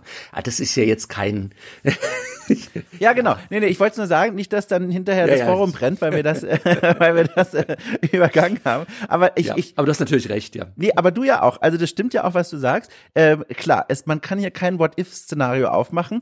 Äh, das stimmt tatsächlich. Ist aber dann auch wiederum nur, ohne jetzt zu sagen, dass das gut oder schlecht ist, konsequent von der Herangehensweise von Age of Empires 4 an die eigene Kampagne. Und was hm. ich damit meine, ist etwas, was du schon angerissen hast. Hier wird eine grundsätzlich andere Herangehensweise an die Art und Weise Weise gewählt, wie Geschichte und ihre Geschichte erzählt wird. Also wie diese historischen Kapitel präsentiert und nacherzählt werden. Um ein Beispiel zu geben, äh, für die Menschen da draußen, die keine Ahnung haben, was ich damit meine. In Age of Empires 2 nehmen wir Johanna von Orleans, ja, eine, eine, eine Frau, die im Hundertjährigen Krieg eine wesentliche Rolle gespielt hat. In Age of Empires 2, das ist jetzt nicht konkret so, ich nur für den Vergleich mal ein Beispiel fiktiv. Da würde das so ablaufen, du wählst auf diesem Strategietisch diese Kampagne aus, dann gibt es einen Text, der vorgelesen wird von natürlich einer männlichen Stimme. Hallo, wir sind in den 90ern. Ähm, ein, ein Mann liest diesen Text vor, das klingt so ein bisschen nach Geschichtsbuch und dann knall Ladebildschirm, du bist im Spiel, hast eine kleine Einheit in der Engine, die ist die Johanna von Orleans, ist auch eine einzigartige Figur, hat auch diesen Namen und die ruft dir jetzt zu quasi oder zu ihren Kameraden, die da um sie herumstehen, Männer, keine Ahnung, wir müssen auf Paris marschieren. So. Und dann kriegst du in deinem Spiel Anweisungen, rechts steht dann hier, äh, baue eine Armee auf, Klammer auf, 50 Blänkler, Klammer zu und marschiere damit irgendwie zur nächsten Festung und greif sie an. Und dann geht's los. Das ist Age of Empires 2. Age of Empires 4 hingegen beginnt erstmal mit einem Realfilm. Da kommt mhm. erstmal ein Filmausschnitt, wo eine Schauspielerin als Johanna von Orléans äh, äh, schicksalsträchtig durch die Straßen irgendeiner französischen Kleinstadt spaziert. Wunderschöne Bilder, eingefangen wie bei Terra X am Sonntagabend im ZDF um 20.15 Uhr. Wirklich exakt dieser Stil. Dann ja. gibt es noch eine Off-Erzählerin, die dir dann auch noch erzählt, was hier gerade passiert. Also hallo, wir sehen hier Johanna von Orléans und sie steht am Scheidepunkt ihres Lebens. Von dort aus kommt die Einblendung in die Spielengine, aber auch hier gibt's erst noch mal eine Cutscene in Engine, aber die Kamera bewegt sich, es werden Figuren gezeigt, die durch die Gegend reiten und dann landet man im Spiel und dann wird einem gesagt, so, und jetzt mach folgendes. Und was ich damit versucht habe zu erklären ist, die Herangehensweise ist ganz wesentlich anders. Vorher würde ich sagen, Age of Empires 2 Abenteuerschinken, es wird erzählt die Geschichte einer historischen Person, wie Johanna von Orléans, von El Cid, von Genghis Khan. Oder Age of Empires 4 wirkt wie eine nachspielbare äh, Dokumentation am Sonntagabend im ZDF. Und da haben sich die Geister auch dran geschieden, in ganz ja. vielen Foren und Berichterstattungen und, und überhaupt. Wie stehst du denn du, da? Ja. Gerne, ich wollte gerade sagen, du fragst jetzt bestimmt, Ralf, was ist dein? Ja. Also ich find's gut. Ich find's tatsächlich gut. Mir hat es ja. gefallen. Ähm, in der Darreichungsform aus verschiedensten Gründen. Zum einen ist bei mir natürlich immer schwierig, ich kriege nie ganz den, den Entwicklerhut runter, wobei es auch ein Stück weit ein bisschen ein Spielerhut ist. Mhm. Weil wenn du heutzutage jetzt hingehen, woran sich viele ja schon gerieben haben, auch was ich gelesen habe, ist, dass es eben Realfilme sind. Wie du schon sagtest, so Terra X oder History Channel. Was ich cool finde, ist dann auch in diesen Realfilmen blenden sie teilweise immer Silhouetten von, von quasi den Armeen ein, die dann wieder quasi aus der Spielgrafik entnommen wurden. Mhm. Also dann sieht man irgendein Schlachtfeld von Hastings und dann sieht man sozusagen zumindest als Silhouetten die, die, die Armeen aus dem Spiel, die da lang reiten, um dem Ganzen noch so ein bisschen äh, Pfeffer zu. Ich fand das alles super. Ähm, zum einen, weil es mich interessiert und weil ich das eine schöne Darreichungsform finde. Zum anderen, die Alternative, heutzutage würdest du eigentlich nicht mehr damit durchkommen, das jetzt so zu machen wie AOE 2. Das heißt, die Entwickler standen natürlich erstmal vor dem Dilemma, was machen wir überhaupt? Du kannst so äh, dann teilweise noch ein bisschen tricksen. Also die einzig noch billigere Form wäre es, du nimmst diese typischen, dann hast du so einen Wandteppich, wo die Kamera lang fährt und machst im Hintergrund vielleicht noch so ein paar Geräusche dazu. Also ein bisschen, ich glaube, das Intro damals von diesem äh, Kevin Costner Robin Hood Film hatte das auch damals so. Und also das ist dann so noch so, so, wo du ein bisschen Bewegung und Cutscene reinbekommst und den Aufsprecher drauf. Das wäre die einzig noch billigere, aber heutzutage ist ja dann eher so, also wenn schon dann richtig und dann macht man teure Cutscenes. Da muss ich direkt mal kurz einhaken, weil das finde ich sehr spannend. Ja wir sprechen hier nicht von irgendeinem Franchise, sondern von einem der bekanntesten Echtzeit-Franchises überhaupt, Echtzeitstrategie-Franchises und auch eines, an das viele Menschen ihr Herz verloren haben, aus verschiedenen Gründen.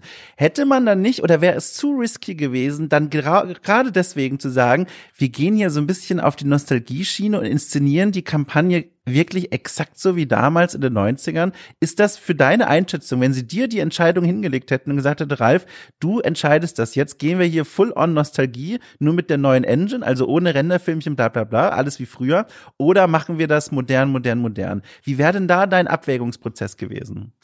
Mein Abwägungsprozess wäre, und da bin ich halt bei der, bei der anderen Alternative noch, aber ähm, vielleicht die kurz ausgeführt. Also die alte, andere Alternative wäre ja, du gehst wirklich voll, haust voll auf die Kacke und machst teure Renderfilme aller Blizzard. Ja. Und das ist halt richtig teuer. Und da wären, glaube ich, jetzt bei dieser Entscheidungsvariante wären sowohl der Producer als auch der Game Designer in mir gleich im Sinne von, ich denke mal, das wird einiges gekostet haben jetzt, so wie sie es jetzt gemacht haben, aber nicht so viel. Mhm. Also vielleicht haben sie da irgendwie einen Deal gemacht, auch mit einem History Channel, die, für die ist das dann vielleicht noch gute Werbung oder sonst was. Also vielleicht haben sie es relativ günstig bekommen. Wenn das jetzt nicht viel teurer gewesen wäre als jetzt diese äh, Wandteppich-Idee, die ich gerade, weil das ist mit Abstand die günstigste. Also das kannst du natürlich super günstig produzieren. Wäre ich genau für die Version gegangen, die sie jetzt gegangen sind. Wenn die schon relativ teuer war, und das ist halt das, was ich meine, ich finde diese Cutscenes cool und ich fände natürlich super geile Blizzard Render Cutscenes noch am viel cooler. Ich würde mir aber auch immer denken, warum habt ihr dieses Geld nicht ins Spiel gesteckt? Mhm. Weißt du, wenn ich dann gleichzeitig sehe, dass die Einheiten absumpfen und ich sie kaum unterscheiden kann, da würde ich als Spieler Amok laufen und sagen, ja, für teure Cutscenes hat's gereicht, aber eure Einheiten unterscheidbar mhm. zu machen, das habt ihr irgendwie nicht hinbekommen. Deswegen ist für mich immer diese Abwägung so, der Mehrwert für so super teure Cutscenes und, und dieses, der ist eigentlich zu gering, weil es, also sowohl bei der Version, wie es jetzt drin ist, als auch wahrscheinlich bei einer super teuren Cutscene, hast du sowieso einen hohen Anteil von Leuten, die klicken's weg, weil die interessieren es eh nicht und äh, Geschichte bleibt mir vom Leib, also egal was du da, wie du es präsentierst. Das heißt, du kriegst eh nur einen gewissen Prozentsatz. Und ich finde jetzt, wie gesagt, allein daher schon mal aus einer reinen Producer-Sicht die Entscheidung, die sie jetzt getroffen haben, einen, guten Mittelweg, einen guten Spagat. Wenn, also wie gesagt, ich gehe jetzt nicht davon aus, dass sie dafür Millionenbeträge auf den Tisch geknallt haben, dann würde ich auch sagen, also Leute, das verstehe ich jetzt aber auch nicht. Ähm, und ich finde es jetzt auch Spieler, wie gesagt, es ist mal was Neues. Ich spiele ja eh ein Geschichtsspiel und wie, so wie mir das da präsentiert wird, aber wie gesagt, ich bin auch das Klientel. Ich habe auch Terra X und History Channel und wie sie alle heißen. Ja, ja. Ja. Also ich ergänze das vielleicht nur um meine Perspektive als ja. jemand, der sich halt dann nochmal noch mal ein Level mehr reinkniet in dieses Geschichtsbegeisterung ähm, und also auch äh, zu ungesundem Maße. Also ist jetzt nicht unbedingt das Beste, aber ne, äh, weil da war ich nämlich auch sehr gespannt, weil hier wird so eine Art von Geschichtsrepräsentation angeboten, die ich erstmal sehr interessant finde, indem eben quasi nicht nur erzählt wird, sondern es wird auch gezeigt. Man sieht dann irgendwelche alten mittelalterlichen Stadtkerne, man sieht Burgen, äh, man kann ja sogar dann auch Videos freischalten, Realfilme, die dann nochmal die erklären. Also da haben sie zum Beispiel in Frankreich ein Projekt besucht, wo sie eine Burg nachbauen. Also mhm. wo sie mit mittelalterlichen Mitteln aus dem Nichts eine Burg bauen, haben mit den Leuten dort gesprochen. Das ist alles ziemlich cool. Und was ist vor allem auch cool ist in meinen Augen noch, man bekommt ein schönes Gefühl für Landschaften und für diese Landzüge. Also wenn zum Beispiel erzählt wird hier, äh, die Normannen, die ziehen jetzt irgendwie von Südengland nach Nordengland und dann sieht man da einen Renderfilm, der natürlich nicht jetzt 2000 Statisten zeigt, aber er zeigt die Landschaft. Und dann wird da mit diesem Stilmittel, das du schon beschrieben hast, mit diesen goldenen Einheiten-Silhouetten, wie so, ja, wie so kleine Figürchen, so gedachte Figürchen, werden die dann so reingezeichnet und dann bekommst du ein Gefühl für die Landschaft, durch die sich da, die da eigentlich bewegen. Und das finde ich halt super interessant. Das ist ein ganz großer Mehrwert. Ja. Auf der anderen Seite, so rein inhaltlich, bleibt das leider halt auf so einem ganz oberflächlichen Niveau, wo, wo ich mir denke, da hätte man schon auch noch spannende Sachen rausholen können. Also so ein Klassiker ist zum Beispiel, da wird gesagt, ja, die Wikinger landen halt in Nordengland, wo ich schreie und sage, äh, das ist halt ein Begriff aus der Populärliteratur. Jeder weiß natürlich, was damit gemeint ist, aber warum den Aufwand betreiben mit den Renderfilmen und zu erklären, wie eine Burg funktioniert, wie man so eine Burg baut und all das, um dann bei solchen Texten so oberflächlich zu bleiben? Da war ich so ein bisschen so. Und plus obendrauf, was vielleicht für dich wieder interessanter ist, äh, zum, zum drüber nachdenken, als diese Geschichtsnördigkeit, ähm, dass sie den Fokus wegnehmen von einzelnen Persönlichkeiten und die auf historische Kapitel lenken. Also bei dieser Normannen-Kampagne zum Beispiel spielt man Ereignisse nicht von Wilhelm dem Eroberer mhm. nach, sondern von 200 Jahren Kriegsgeschichte im Grunde. Und das ist auch nochmal so ein veränderter Rahmen, der ja von vielen Menschen als sehr skeptisch aufgegriffen wurde, weil die gesagt haben, vorher wirkte das fast wie so eine Räuberpistole, wie so ein Abenteuerfilm, wenn ich mit Johanna von Orléans da irgendwie zehn Jahre ihres Lebens nachspiele versus jetzt Terra X äh, mehrreich spiele ich komplettes Geschichte einer Nation nach. Ja, wobei auch da wieder ich immer, äh, ich, ich, ich habe, ich verstehe diese Argumentation für mich persönlich zumindest nicht. Also ich verstehe sie, dass Leute so fühlen. Auf mich trifft sie nicht zu, weil ich hatte genau das nie bei irgendeinem Strategiespiel, dass ich da mit Figuren so mitfiebere, wie jetzt, keine Ahnung, bei einem Uncharted oder bei einem Action-Adventure oder sonst was. Also am Ende des Tages war, das war halt eine Einheit und vielleicht hatte sie noch irgendwas Besonderes. Aber selbst da in einem Strategiespiel auf eine einzelne Einheit zu achten, das geht mir jetzt, ich meine, du hast ja teilweise trotzdem noch diese besondere Einheit. Du hast dann teilweise trotzdem noch den Herrscher mit ein paar besonderen Fähigkeiten, der dann auf manchen Maps damit rumreitet. Aber das ist mir schon zu lästig, mich überhaupt um den zu kümmern. Mhm. Also in einem Strategiespiel ist mein Fokus nicht auf Einzelpersonen. Das ist ein persönliches Ding von mir. Also jeder spielt natürlich diese Art von Spielen anders und ich kann das verstehen so. Ja, mir fehlt da so ein bisschen dass, dass ich, dass ich, also die, die, die Immersion, dass ich da wirklich mitfühlen kann und das ist mir zu breit. Äh, ja, dann spiel halt ein Assassin's Creed Valhalla. Also ich meine, das ist halt für mich, das, ist, mhm. das hat für mich in einem Strategiespiel nicht so die Bewandtnis. Ja, für mich sind es da, äh, ja, am Ende des Tages wie bei Risiko. Also ich habe bei Risiko ja auch keine, keine, keine einzelnen Figuren. Ja. Ich habe meine Weltkarte und meine Truppen, die ich hin und her schieben. So spiele ich ein Strategiespiel. Aber das ist dann halt das, natürlich immer ein sehr persönliches Ding, eine persönliche Wahrnehmung. Ja also das, ich höre hier immer so ein bisschen raus, Ralf, insgesamt, dieses Spiel hat dich nicht glücklich gemacht. Kann das sein? Höre ich das richtig? Na, na, im Gegenteil, ich sage, das ist eher so, wo ich sage, das vermisse ich gar nicht. Ähm, ja, aber insgesamt. Also der, Aber insgesamt, wenn du schon jetzt ein vorweggenommenes Fazit von mir hören wollen würdest, würde ich sagen, es ist für mich nicht die 59 Euro wert, die ich bezahlt habe. Ja? Also es ist für mich ein 39 Euro Spiel vielleicht, da hätte ich mich jetzt weniger geärgert, aber für mich sind zu viele Sachen, wo ich so sag, naja, das habe ich mir anders, das habe ich mir besser vorgestellt, da habe ich mich besser unterhalten gefühlt. Es ist, hat, es ist bei jedem, also es hat Punkte, die ich ganz klar benennen kann, wo ich sage, das geht für mich gar nicht, wie eben im Gefechtsmodus dann oder wie auch immer Multiplayer gegen die KI. Und es gibt viele Punkte, wo ich sage, das ist ganz nett und das hat dann aber meistens noch ein Aber dabei. Ja. Deswegen ist es so ein, ja, es ist schön. Ähm, ich kann auch klar sagen, wem es wahrscheinlich gefallen wird und wer wahrscheinlich selbst mit den 59 Euro sagen wird, ist doch geil. Also gerade insbesondere, wir hatten es ja schon Multiplayer. Ähm, es bietet viel. Es ist kein schlechtes Spiel. Es ist Value for the Money, aber mich persönlich würde ich sagen, von einer 1 bis 10 wäre es jetzt wahrscheinlich keine 8, eher eine 7. Also. Hast du das Gefühl, das liegt jetzt an dir oder liegt es an dem Spiel? Also sind das Sachen, wo du sagst, so jetzt, jetzt, ihr seid schon fast dran, ein super Spiel gemacht zu haben, jetzt lasst mich mal noch Folgendes vorschlagen? Oder hast du das Gefühl, da, du, du, du wohnst eigentlich noch in der Welt von Age of Empires 2 und fühlst dich da auch am wohlsten? Oh, das ist eine gute Frage. Jetzt werden wir aber sehr psychologisch hier, Herr ja. Lass mich mal das reflektieren. Ähm, ich, na, ich glaube, ich wäre schon aufgeschlossen. Also ist nicht so, dass ich jetzt sage, früher war alles besser und Age of 2 ist äh, das Beste und überhaupt und alles andere kann da eh nicht ran und immer mit diesem, aber das ist nicht so wie in Age of 2. Ähm, mir fehlt im Kampf einfach, ich meine, ein anderer Punkt können wir gleich vielleicht auch nochmal drauf eingehen, ja. das ist dann auch beim Kampf, der kommt noch oben drauf, der mich halt auch wahnsinnig stört, ist, die Kämpfe sind null taktisch wenn du dann erstmal Einheiten hast und schickst die in den Kampf, ich meine, ich weiß gar nicht, wozu die Informationsbutton haben. Die, die, die Wegfindungs-KI und, und teilweise, was die Einheiten machen, ist so, wo ich sage, sage mal, geht's noch?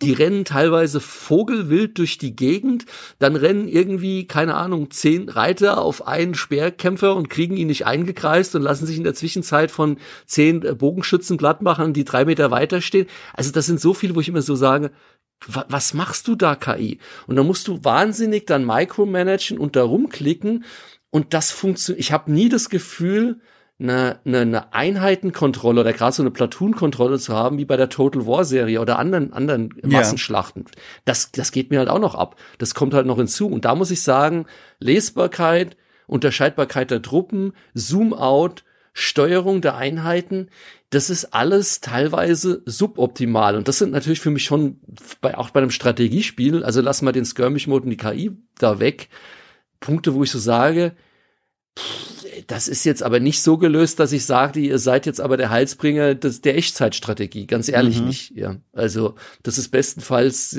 ja more of the same. Manches verbessert, manches verschlimmbessert. Teilweise Komfortfunktionen weggenommen, wie dass ich nicht mal mehr in, auf meinem ähm, Dorf ähm, Mittelpunkt klicken kann und die Alarmglocken zu läuten. Also ja, das finde ich auch seltsam. Wo, wo ich so sage, äh, hallo, ich meine, das sind Basics. Ja, warum habt ihr das rausgenommen? Das finde ich seltsam. Man muss, ja. also äh, das sind jetzt so einzelne Dinge, so wo ich mir vorher nicht sicher war, wie spannend ist es eigentlich, wenn man drüber spricht, weil ne, das ist ja sehr nah dran. Aber es ist egal, weil das ist wirklich so ein Ding. Da habe ich auch schon geschrien. Früher also das ist ja auch eine essentielle Spielmechanik eigentlich. Mhm. Da kommen, wenn, wenn, wenn Leute, die du nicht magst, Schrägstrich Gegner, in dein Lager kommen und dich angreifen, hast du früher auf die Gongel geklickt, dann gingen alle Dorfbewohner in Reichweite in die Türme und ins Dorfzentrum, waren sicher und das Dorfzentrum und die Türme haben rausgeschossen. Pfeile, ja. bis der Gegner weg war. Und jetzt ist es so, es gibt diesen Gongel Dings nicht, sondern du musst deine Dorfbewohner einmal mit Rechtsklick auf das Dorfzentrum schicken. Aber was sie dann erstmal machen, ist, ihre Ressourcen, die sie gerade tragen, abzugeben. Aber dann stehen die da einfach noch. Das heißt, du musst die abgeben lassen und dann nochmal Rechtsklick. Und das ist ein Gefummel. Also sowohl für Casual-Spieler, die eh schon mit dem Klicken nicht hinterherkommen, als auch für Profis, weil das ein Klick mehr ist. Und mhm. das ist so, also das sind tatsächlich Dinge, auch die Wegfindung habe ich auch gemerkt, äh, solche, vor allem ganz einfache Sachen, bitte Armee von A nach B laufen lassen, äh, schwierig. Da, da ja. fängt das Stolpern an. Und das sind zum Beispiel auch so Dinge, da stehe ich ratlos oder sitze ich ratlos davor und frage mich, wie kann sowas eigentlich passieren? In so einem Genre ausgerechnet. Mhm. Ja. Genau das. Das waren halt alles Punkte, wo ich gesagt habe, nee. Also es ist, es ist ein solides RTS äh, mit einem starken Fokus auf, auf Multiplayer. Wie gesagt, ich finde die Kampagne, ähm, da, da war, da kamen wir eigentlich auch gerade her. Ich finde es gerade mit diesen, mit diesen Cutscenes, mit diesem History Channel Appeal ähm, charmant. Ähm, Cutscenes, außer dass sie, wie gesagt, ich, aber ich kenne das Problem. Ich meine, ich habe auch schon Strategiespiele gemacht. Äh, die, dieses gibt dem Spieler die komplette Freiheit, mach einfach eine Karte und sag, das ist dein Ziel und sieh zu, wie du es erreichst. Oh, das ist halt auch mal super schwer zu balancen und dann sind wir da wieder bei dem Problem. Aber es ist halt ein bisschen zu sehr geskriptet, aber immer noch, also man kann es gut spielen. Ähm, also auch da hat die Kampagne mich sehr, was das Geskriptet angeht, ein bisschen an, äh, sehr ein bisschen ist jetzt, also hat mich äh, an, an äh, Company of Heroes erinnert, was ja, ja, auch sehr geskriptet ist. Aber Company of Heroes ist taktischer, du hast wenige Einheiten. Ich, ich glaube, sie haben so ein bisschen ver ver versucht, dieses, was ich bei Company of Heroes super finde, das taktische in Massenschlachten reinzukriegen und da sind da teilweise ein bisschen gescheitert. Also hast dann immer wieder so Momente, was mir super gefallen hat beim Heiligen Römischen Reich, hast du diese Prälaten, die Priester, die haben so Spezialfähigkeiten zur Inspiration, zur Heilung. Also da steckt viel drin. Ähm, an manchen Stellen, wie gesagt, fehlt vielleicht der Feinschliff. An manchen Stellen glaube ich, das wird nicht so einfach sich in eine Richtung drehen lassen, wo ich sagen würde, boah, das ist jetzt aber so geil, hat's noch kein anderes Spiel gemacht. Mhm. Also bei der Kampagne muss ich sagen, ich äh, habe ganz schnell gemerkt, also klar ist ja jetzt auch nicht schwer, in welche Richtung das geht, nämlich dieses Doku-Filmerlebnis zum Mitspielen irgendwie, mhm. also dass man wirklich relativ nüchtern Ereignisse nachspielt, das, das hat mich so ein bisschen, also fast schon gelangweilt, auch wenn ich eigentlich sehr wertschätze, was sie damit versuchen, nämlich wirklich etwas, also fast schon verantwortungsvoller mit so Geschichtsdarstellungen umzugehen, indem sie eben versuchen, mehr sich an so einem Doku-Charakter zu orientieren. Das ist, glaube ich, auch einfach nur zeitgemäß und auch gut. Ähm, auf der anderen Seite ähm, habe ich wertgeschätzt, dass sie in diesen Kampagnen zwar nicht diese spielerische Freiheit erlauben, die du dir wünschst, aber immerhin zum Beispiel unterschiedliche Aufgabenstellungen dir geben. Es gibt hm. ja auch durchaus Spiele des Genres, die einfach in jeder Mission immer sagen, du fängst an mit einem Dorfzentrum, bau dir eine Armee auf und mach deinen Gegner kaputt. Und die Variation davon ist dann in diesen Spielen, dein Gegner hat drei Außenposten, mach auch vorher die Außenposten kaputt. Das hat zum Beispiel auch in Company of Heroes sehr oft. Und ja, das stimmt. ist zum Beispiel da, also Entschuldigung, aber da kotze ich, weil das ist ja wirklich einfach nur, also das ist ja so lazy und das ist dann auch keine Kampagne mehr, das sind einfach nur noch KI-Schlachten so. Und was halt dieses Age of Empires 4 macht, ist, es lässt sich wenigstens immer wieder neue Ideen einfallen, wie es die Kampagne auch spielmechanisch interessant inszenieren kann. Also von äh, einfach nur riesigen Schlachten, die du führst und die in unterschiedlichen Stufen stattfinden, in unterschiedlichen Eskalationsstufen, bis hin tatsächlich auch zu dem Klassiker erobere nach und nach alle Lager auf der Karte, bis hin zu äh, deine Stadt äh, zu Beginn der Mission wird angegriffen von Elitetruppen und du musst irgendwie versuchen, mit deinen Dorfbewohnern diese Stadt zu verteidigen, bevor die Mission eigentlich losgeht.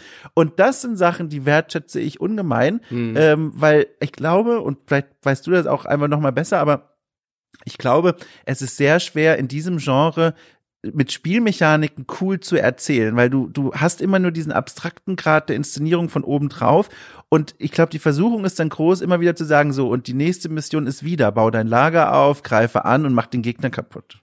Ja, absolut. Also ich glaube, um auch mal was Positives zu sagen, auch wo du es jetzt ausgeführt hast, kam mir so so eine Sache. Also ich glaube, was man trotz allem sagt oder was ich auf jeden Fall dem Entwickler attestieren würde, der mag das Spiel und hat es mit Herzblut gemacht. Das war also keine Auftragsarbeit und komm, wir machen jetzt mal Geld und rotzen hier ein Spiel raus und nehmen Best of und klatschen das irgendwie zusammen. Mhm. Du merkst an ganz vielen Stellen an, dass sie sich da was dabei gedacht haben, dass sie sich Zeit genommen haben, dass sie überlegt haben, dass sie Sachen ausprobiert haben.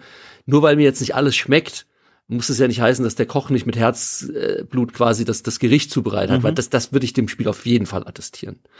Es stecken auch zu viele Ideen drin, um zu sagen, das ist ein lazy vierter ja. Teil. Das ja. ist ja gerade das Faszinierende. Und dann kommen wir zum Multiplayer nochmal für diese kleine Fazitrunde. Ähm, in dem Multiplayer da stecken halt, wir haben ja schon viele davon angesprochen, vor allem die größten, so viele Ideen drin, aber auch ganz viele kleine. Also alleine schon, dass du jetzt Soldaten auf Mauern stellen kannst. Das ist ja der Knaller. Das gab es in diesem Franchise noch nie. Also meine ich auch ganz ehrlich, das gab es ja noch nie. Ja. Und das eröffnet ja völlig neue Strategien und Spielweisen. Und allein da also die, den Mumm zu haben und zu sagen, so, liebe Fans, wir machen jetzt ein Feature, das eigentlich bisher undenkbar war für diese Franchise und konfrontieren euch mit völlig neuen Taktiken und Strategien.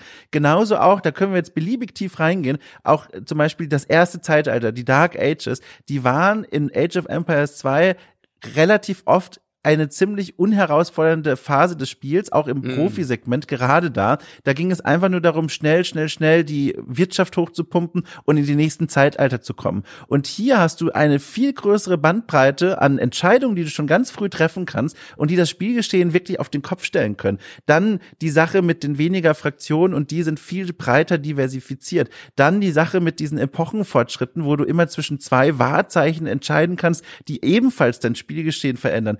Dann noch so Sachen mit so tiefgreifenden Spezialeinheiten. Du hast gerade den Prälat angesprochen, der boostet, wenn er irgendwo rumsteht, Dorfbewohner bei ihrer Arbeit, macht sie schneller für kurze Zeit, während zum Beispiel die Chinesen, glaube ich, sowas wie Steuereintreiber haben, ja, die zu verschiedenen genau. Gebäuden gehen können, um Gold zu sammeln. Und äh, oder die Ruß, die Gold bekommen, wenn sie, wenn sie Wildtiere jagen. Und ja. das sind so komplett neue Ideen, die es in dem Franchise vorher nicht gab. Und da ziehe ich meinen Hut vor. Also allein das so umzusetzen und ausprobieren, da merkt man, wie gesagt, das war nicht lazy, sondern das war extrem mutig. Mhm gebe geb ich dir in jedem der Punkte recht. Ich meine mich sogar zu erinnern, das kann jetzt aber auch sein, dass es in 20 Jahren oder noch länger sich getrübt hat, dass sie es damals bei Age of Empires ähm, immer versucht haben bei zwei irgendwie, wie kriegen wir Einheiten auf die Mauern, aber das war damals. ja. Also die Idee war nicht neu. Ähm, ich könnte mir vorstellen, dass tatsächlich bei Relic ähm, äh, ehemalige Ensemble-Studios Leute sitzen. Ähm, wie gesagt, dazu ist die Spielebranche auch zu klein oder man kennt sich da eh und redet ja. auch miteinander. Ähm, deswegen fand ich das witzig. Aber ja, gebe ich dir recht. Ja. Und jetzt halt. Aber bei. Ja, Entschuldige, bitte. Ich, ich, ich verwechsel, aber bei Stronghold hat man das, glaube ich, oder? Ich, ja, ja, ja. Stronghold mehr gespielt, aber ich, ich sehe immer Einheiten von Burgzinnen schießen, aber das war bei Stronghold. Ja, ja, ja, ja, ja. Also das war ja, das wäre ja ein Ding. Baum, mach mal ein Burgenspiel und du kannst niemanden auf die Mauer setzen. Ja, genau. Dreh durch. Nein, nein, nein, nein, nein. Das ging, aber äh, jetzt ist es halt auch durch diese neue Engine möglich und das ist halt, ja. Äh, das ist halt da krass. Was ich halt jetzt interessant finde als, als Spieler dieses Spiels, also ich spiele das jetzt auch im Multiplayer regelmäßig, weil es mich wirklich interessiert, wie sich das weiterentwickelt. Ich bin jetzt sehr gespannt, wie lange jetzt wirklich sich dieses Spiel halten wird, gerade bei mhm. Profis, weil das ist ja jetzt dieser entscheidende Punkt, an dem dieses Spiel jetzt steht. Sagen die Profis, okay, das Spiel äh, bietet so viele Möglichkeiten und ist auch auf eine Form fair gebalanced, dass wir hier unseren kompetitiven Schwerpunkt verlagern können, weil das ist halt die Lebensader für dieses Spiel. Das, das sind die Leute, die werden dieses Spiel dann am Leben erhalten. Aber wenn die Profis irgendwann sagen sollten, sorry, die kriegen es nicht auf die Reihe, unsere Wünsche da äh, zu ändern oder irgendwie das Spiel kompetitiv fit zu machen und dann wieder zu Age of Empires 2 zurückkehren, wo schon diese Turnierinfrastruktur existiert, wo, wo es schon ganz viele Fans gibt, die das weiterhin sehen möchten. Ich glaube, dann könnte in Age of Empires 4 ziemlich schnell äh, die, die, die Updates in immer weiterem Abstand veröffentlichen. Also, weißt du, ich glaube, das ist ein entscheidender Punkt für die nächsten Monate. Ja, ich bin auch mal sehr gespannt. Hast du irgendwas gelesen oder gehört generell, wie Microsoft zu, zu dem Spiel steht und war, ob sie Pläne haben oder so? Ich habe das jetzt überhaupt nicht verfolgt auf Presseseite in irgendeiner Form. Also sie, sie forcieren ähm, ganz deutlich diese Organisation von Turnieren und die wollen mhm. wirklich die Infrastruktur bieten für die Profis, dass sie da hinkommen. Die Frage ist halt nur, wie gesagt, wollen die Profis das? Und ich habe mit auch in Vorbereitung hier eben so ein bisschen Stimmungsbilder abgeholt bei, bei Menschen, die das eben kompetitiv spielen. Und da waren erstaunlich viele noch so sehr sehr in der Waage. Also es war so ein, wir sind jetzt mal an Bord gegangen von diesem neuen Schiff, aber wir sind noch nicht ganz sicher, ob wir wirklich bis zur Endstation mitfahren werden. Das ist so ein ganz spannender, also es wird gerade noch viel geguckt und ausprobiert und geschaut, aber immerhin, sage ich mal, sind sie mit an Bord gegangen. Und das ist ja, das ist ja schon mal viel wert, wenn ich jetzt aus Perspektive von jemandem aus dem Entwicklerteam sprechen würde. Ja, ja. Ja. ja. Hast du denn noch was auf deinem Age of Empires Zettel, Ralf? Gibt's noch was? Ich bin jetzt eigentlich soweit durch. Ja. Wie wäre denn, ich habe ja so ein bisschen mein Fazit schon gesagt, wie, wie wäre denn jetzt dein Fazit? Würde mich jetzt mal interessieren. Wie, wie findest du es denn jetzt? Also ich habe ja da schon relativ deutlich gesagt, so für mich jetzt für 39 Euro so ein 77 Prozent, äh, eins, eins von zehn, sieben, siebener Wertung irgendwo, äh, wenn man Wertung geben würde. Wie, wie, wie bist du denn? Also als, ich spreche jetzt vor allem mal als Strategie-Fan und Spieler, der dieses Genre verfolgt und das interessant findet. Ich finde, das ist ein, also ich meine es im positivsten aller Bedeutung, ein sehr interessantes Spiel. Mhm. Weil das wirklich, das wie ich schon eben ausgeführt habe, es hat viele eigene Ideen und neue Ideen und probiert das mal aus. Und so ein vergleichbares Spiel mit vergleichbaren Features in diesem Umfang gibt's in diesem Genre aktuell einfach nicht, vor allem nicht in den letzten Jahren. Die Spiele, die die Fans sonst noch so spielen, sind alle schon etwas älter, also vor allem Company of Heroes zum Beispiel. Dann gibt's noch so kleine Indie-Dinger wie Northgard, aber das ist ja alles nicht vergleichbar. Und deswegen finde ich das sehr interessant. Äh, und ich bin momentan auch, wie gesagt, aktiver Multiplayer-Spieler und versuche so gut ich kann mitzuverfolgen, wie so diese Profi-Community dieses Spiel jetzt beobachtet. Aber aktuell, wenn man mich fragen würde, als jemand, der Strategiespiele mag und, und mal nach was Neuem schauen möchte, von mir wäre das eine Empfehlung. Gerade eben wegen dieser Ideen und gerade eben wegen dieser vielen Kleinigkeiten, die neu dazugekommen sind. Mhm. Ja, Schön. Nur die Grafik. Da bin ich nach wie vor so ein bisschen. ach, also es, es bleibt ein Annäherungsversuch meinerseits. Ich bin noch nicht komplett verliebt. Das ist so okay. ein bisschen so, ja. Ähm, du, bevor wir auf Schluss machen, aber ähm, zum Beispiel, wir haben, glaube ich, eh noch ein bisschen Zeit. Wir müssen jetzt nicht. Naja, wenn nichts mehr auf dem Papier steht, steht nichts mehr drauf. nee, aber ich hatte vorhin es ist angerissen und habe den Bogen nie geschlossen. Das ist vielleicht nochmal ein ganz, ganz, ganz schöner, insgesamt ein ganz schöner Abschluss, weil wir hatten ja, wo, wo kommt Age of Empires her und Ensemble Studios damals. Und ich hatte da kurz die am, am Rande erwähnt, die aufmerksamen Zuhörer werden da vielleicht denken, der hat jetzt nie gesagt, was er da eigentlich noch sagen wollte. Ähm, als ich die Jungs besucht habe, eben damals in ihrem großen äh, Hochhaus in, in Dallas da mit diesen supermodernen Bürogebäuden, habe ich gesagt, da gibt's noch eine andere Anekdote. Und zwar ist es generell so, dass ähm, Ensemble Studios eben eins der großen Studios in Dallas war und da ganz viele Studios draus hervorgegangen sind, können wir vielleicht auch, kann ich gleich noch mal ein bisschen kurz erzählen, werde, was machen die eigentlich heute? Was machen die Age of Empires Macher sozusagen heute? Und einer der Stories aber ist, es gab damals ein anderes großes Studio in Dallas und das war Ironstorm. Ähm, John Romero, man erinnert sich noch. Mhm. Und weil wir es von diesem, diesem Bürokomplex hatten und Dallas eben Downtown und diese Hochhäuser, wenn man sie vielleicht noch, na gut, du hast wahrscheinlich nie Dallas in den 80ern gesehen. Also, also äh, denk mal nach, Ralf. Ja. Ah, also die Eltern werden sich erinnern, so diese Hochhausfassaden und dann die Ölbarone und so. Und die äh, ähm, Ensemble hat mir damals eine lustige Story erzählt. Die hatten in direkter Nachbarschaft eben Einstorm. Die waren damals auch gerade eingezogen. Also John Romero ähm, ist von ID Software weg und hat sich ja selbstständig gemacht und dann wollte mit Daikatana das Shooter-Genre revolutionieren. Und die haben es halt richtig krachen lassen und haben dann wohl den oberst, das oberste Stockwerk von dem, glaube ich, teuersten ähm, ähm, Hochhaus, wo die ganzen Ölbarone tatsächlich residieren, deswegen mhm. so der Link eben zur TV-Serie, ähm, sich da eingemietet. Und dann hat äh, Ensemble Studios, die haben es, glaube ich, bei jedem Mal, wenn ich da war und abends bei Pizzas immer wieder so als, als Fun-Story erzählt. Was sie nicht bedacht haben, ist, dass das Dach aus Glas war. Und dann war es eben so, dass die das teuerste Büro wahrscheinlich in ganz Dallas hatten, äh, Ironstorm. Und dann bist du da reingekommen und dann waren da Cubicles und die Leute konnten nicht arbeiten, weil von oben die Sonne so reingeschienen hat, dass sie quasi im teuersten Bürogebäude von Dallas ihre Cubicles oben mit Pizzapappkartons zugedeckt haben. Das muss wohl ein Anblick für die Götter gewesen sein. ähm, das ist so eine der vielen Stories, wie gesagt, damals aus dem Dallas-Umfeld, weil das war eben damals Ensemble und, und vor allem Einstorm. Ähm, und wie gesagt, die hatten viele gute Leute. Also sie hatten Bruce Shelley, hatte ich ja schon erwähnt, bekannt dann durch Civilization, Railroad Tycoon vorher schon. Brian Sullivan war auch einer der Gründer, der hat dann später Iron Law gegründet, ist dann nach Boston, hat Iron Law gegründet, die haben dann das Titan Quest gemacht. Die hatten damals ähm, in ihrem Team Graham Devine, der hatte vorher bei Trilobite The Seventh Guest und Eleventh Hour gemacht, dann hat er Quake 3 viele der Levels gemacht und hat dann später bei Apple das Games Department, also wenn du heute in den Apple App Store gehst, das hat damals Graham Devine quasi aufgebaut und ist dann, ich glaube, da ist er immer noch, ist dann zu Magic Leap und war da irgendwie Chief Creative Director. Dann hatten sie noch Sandy Peterson, das ist auch ein relativ bekannter Game Designer, der war vorher, hat die ganzen Doom Levels gebaut und später Quake, der ist heute Movie Producer. Also es ist spannend, wenn man die, die, die, die, die Leute auch sieht, die die hatten.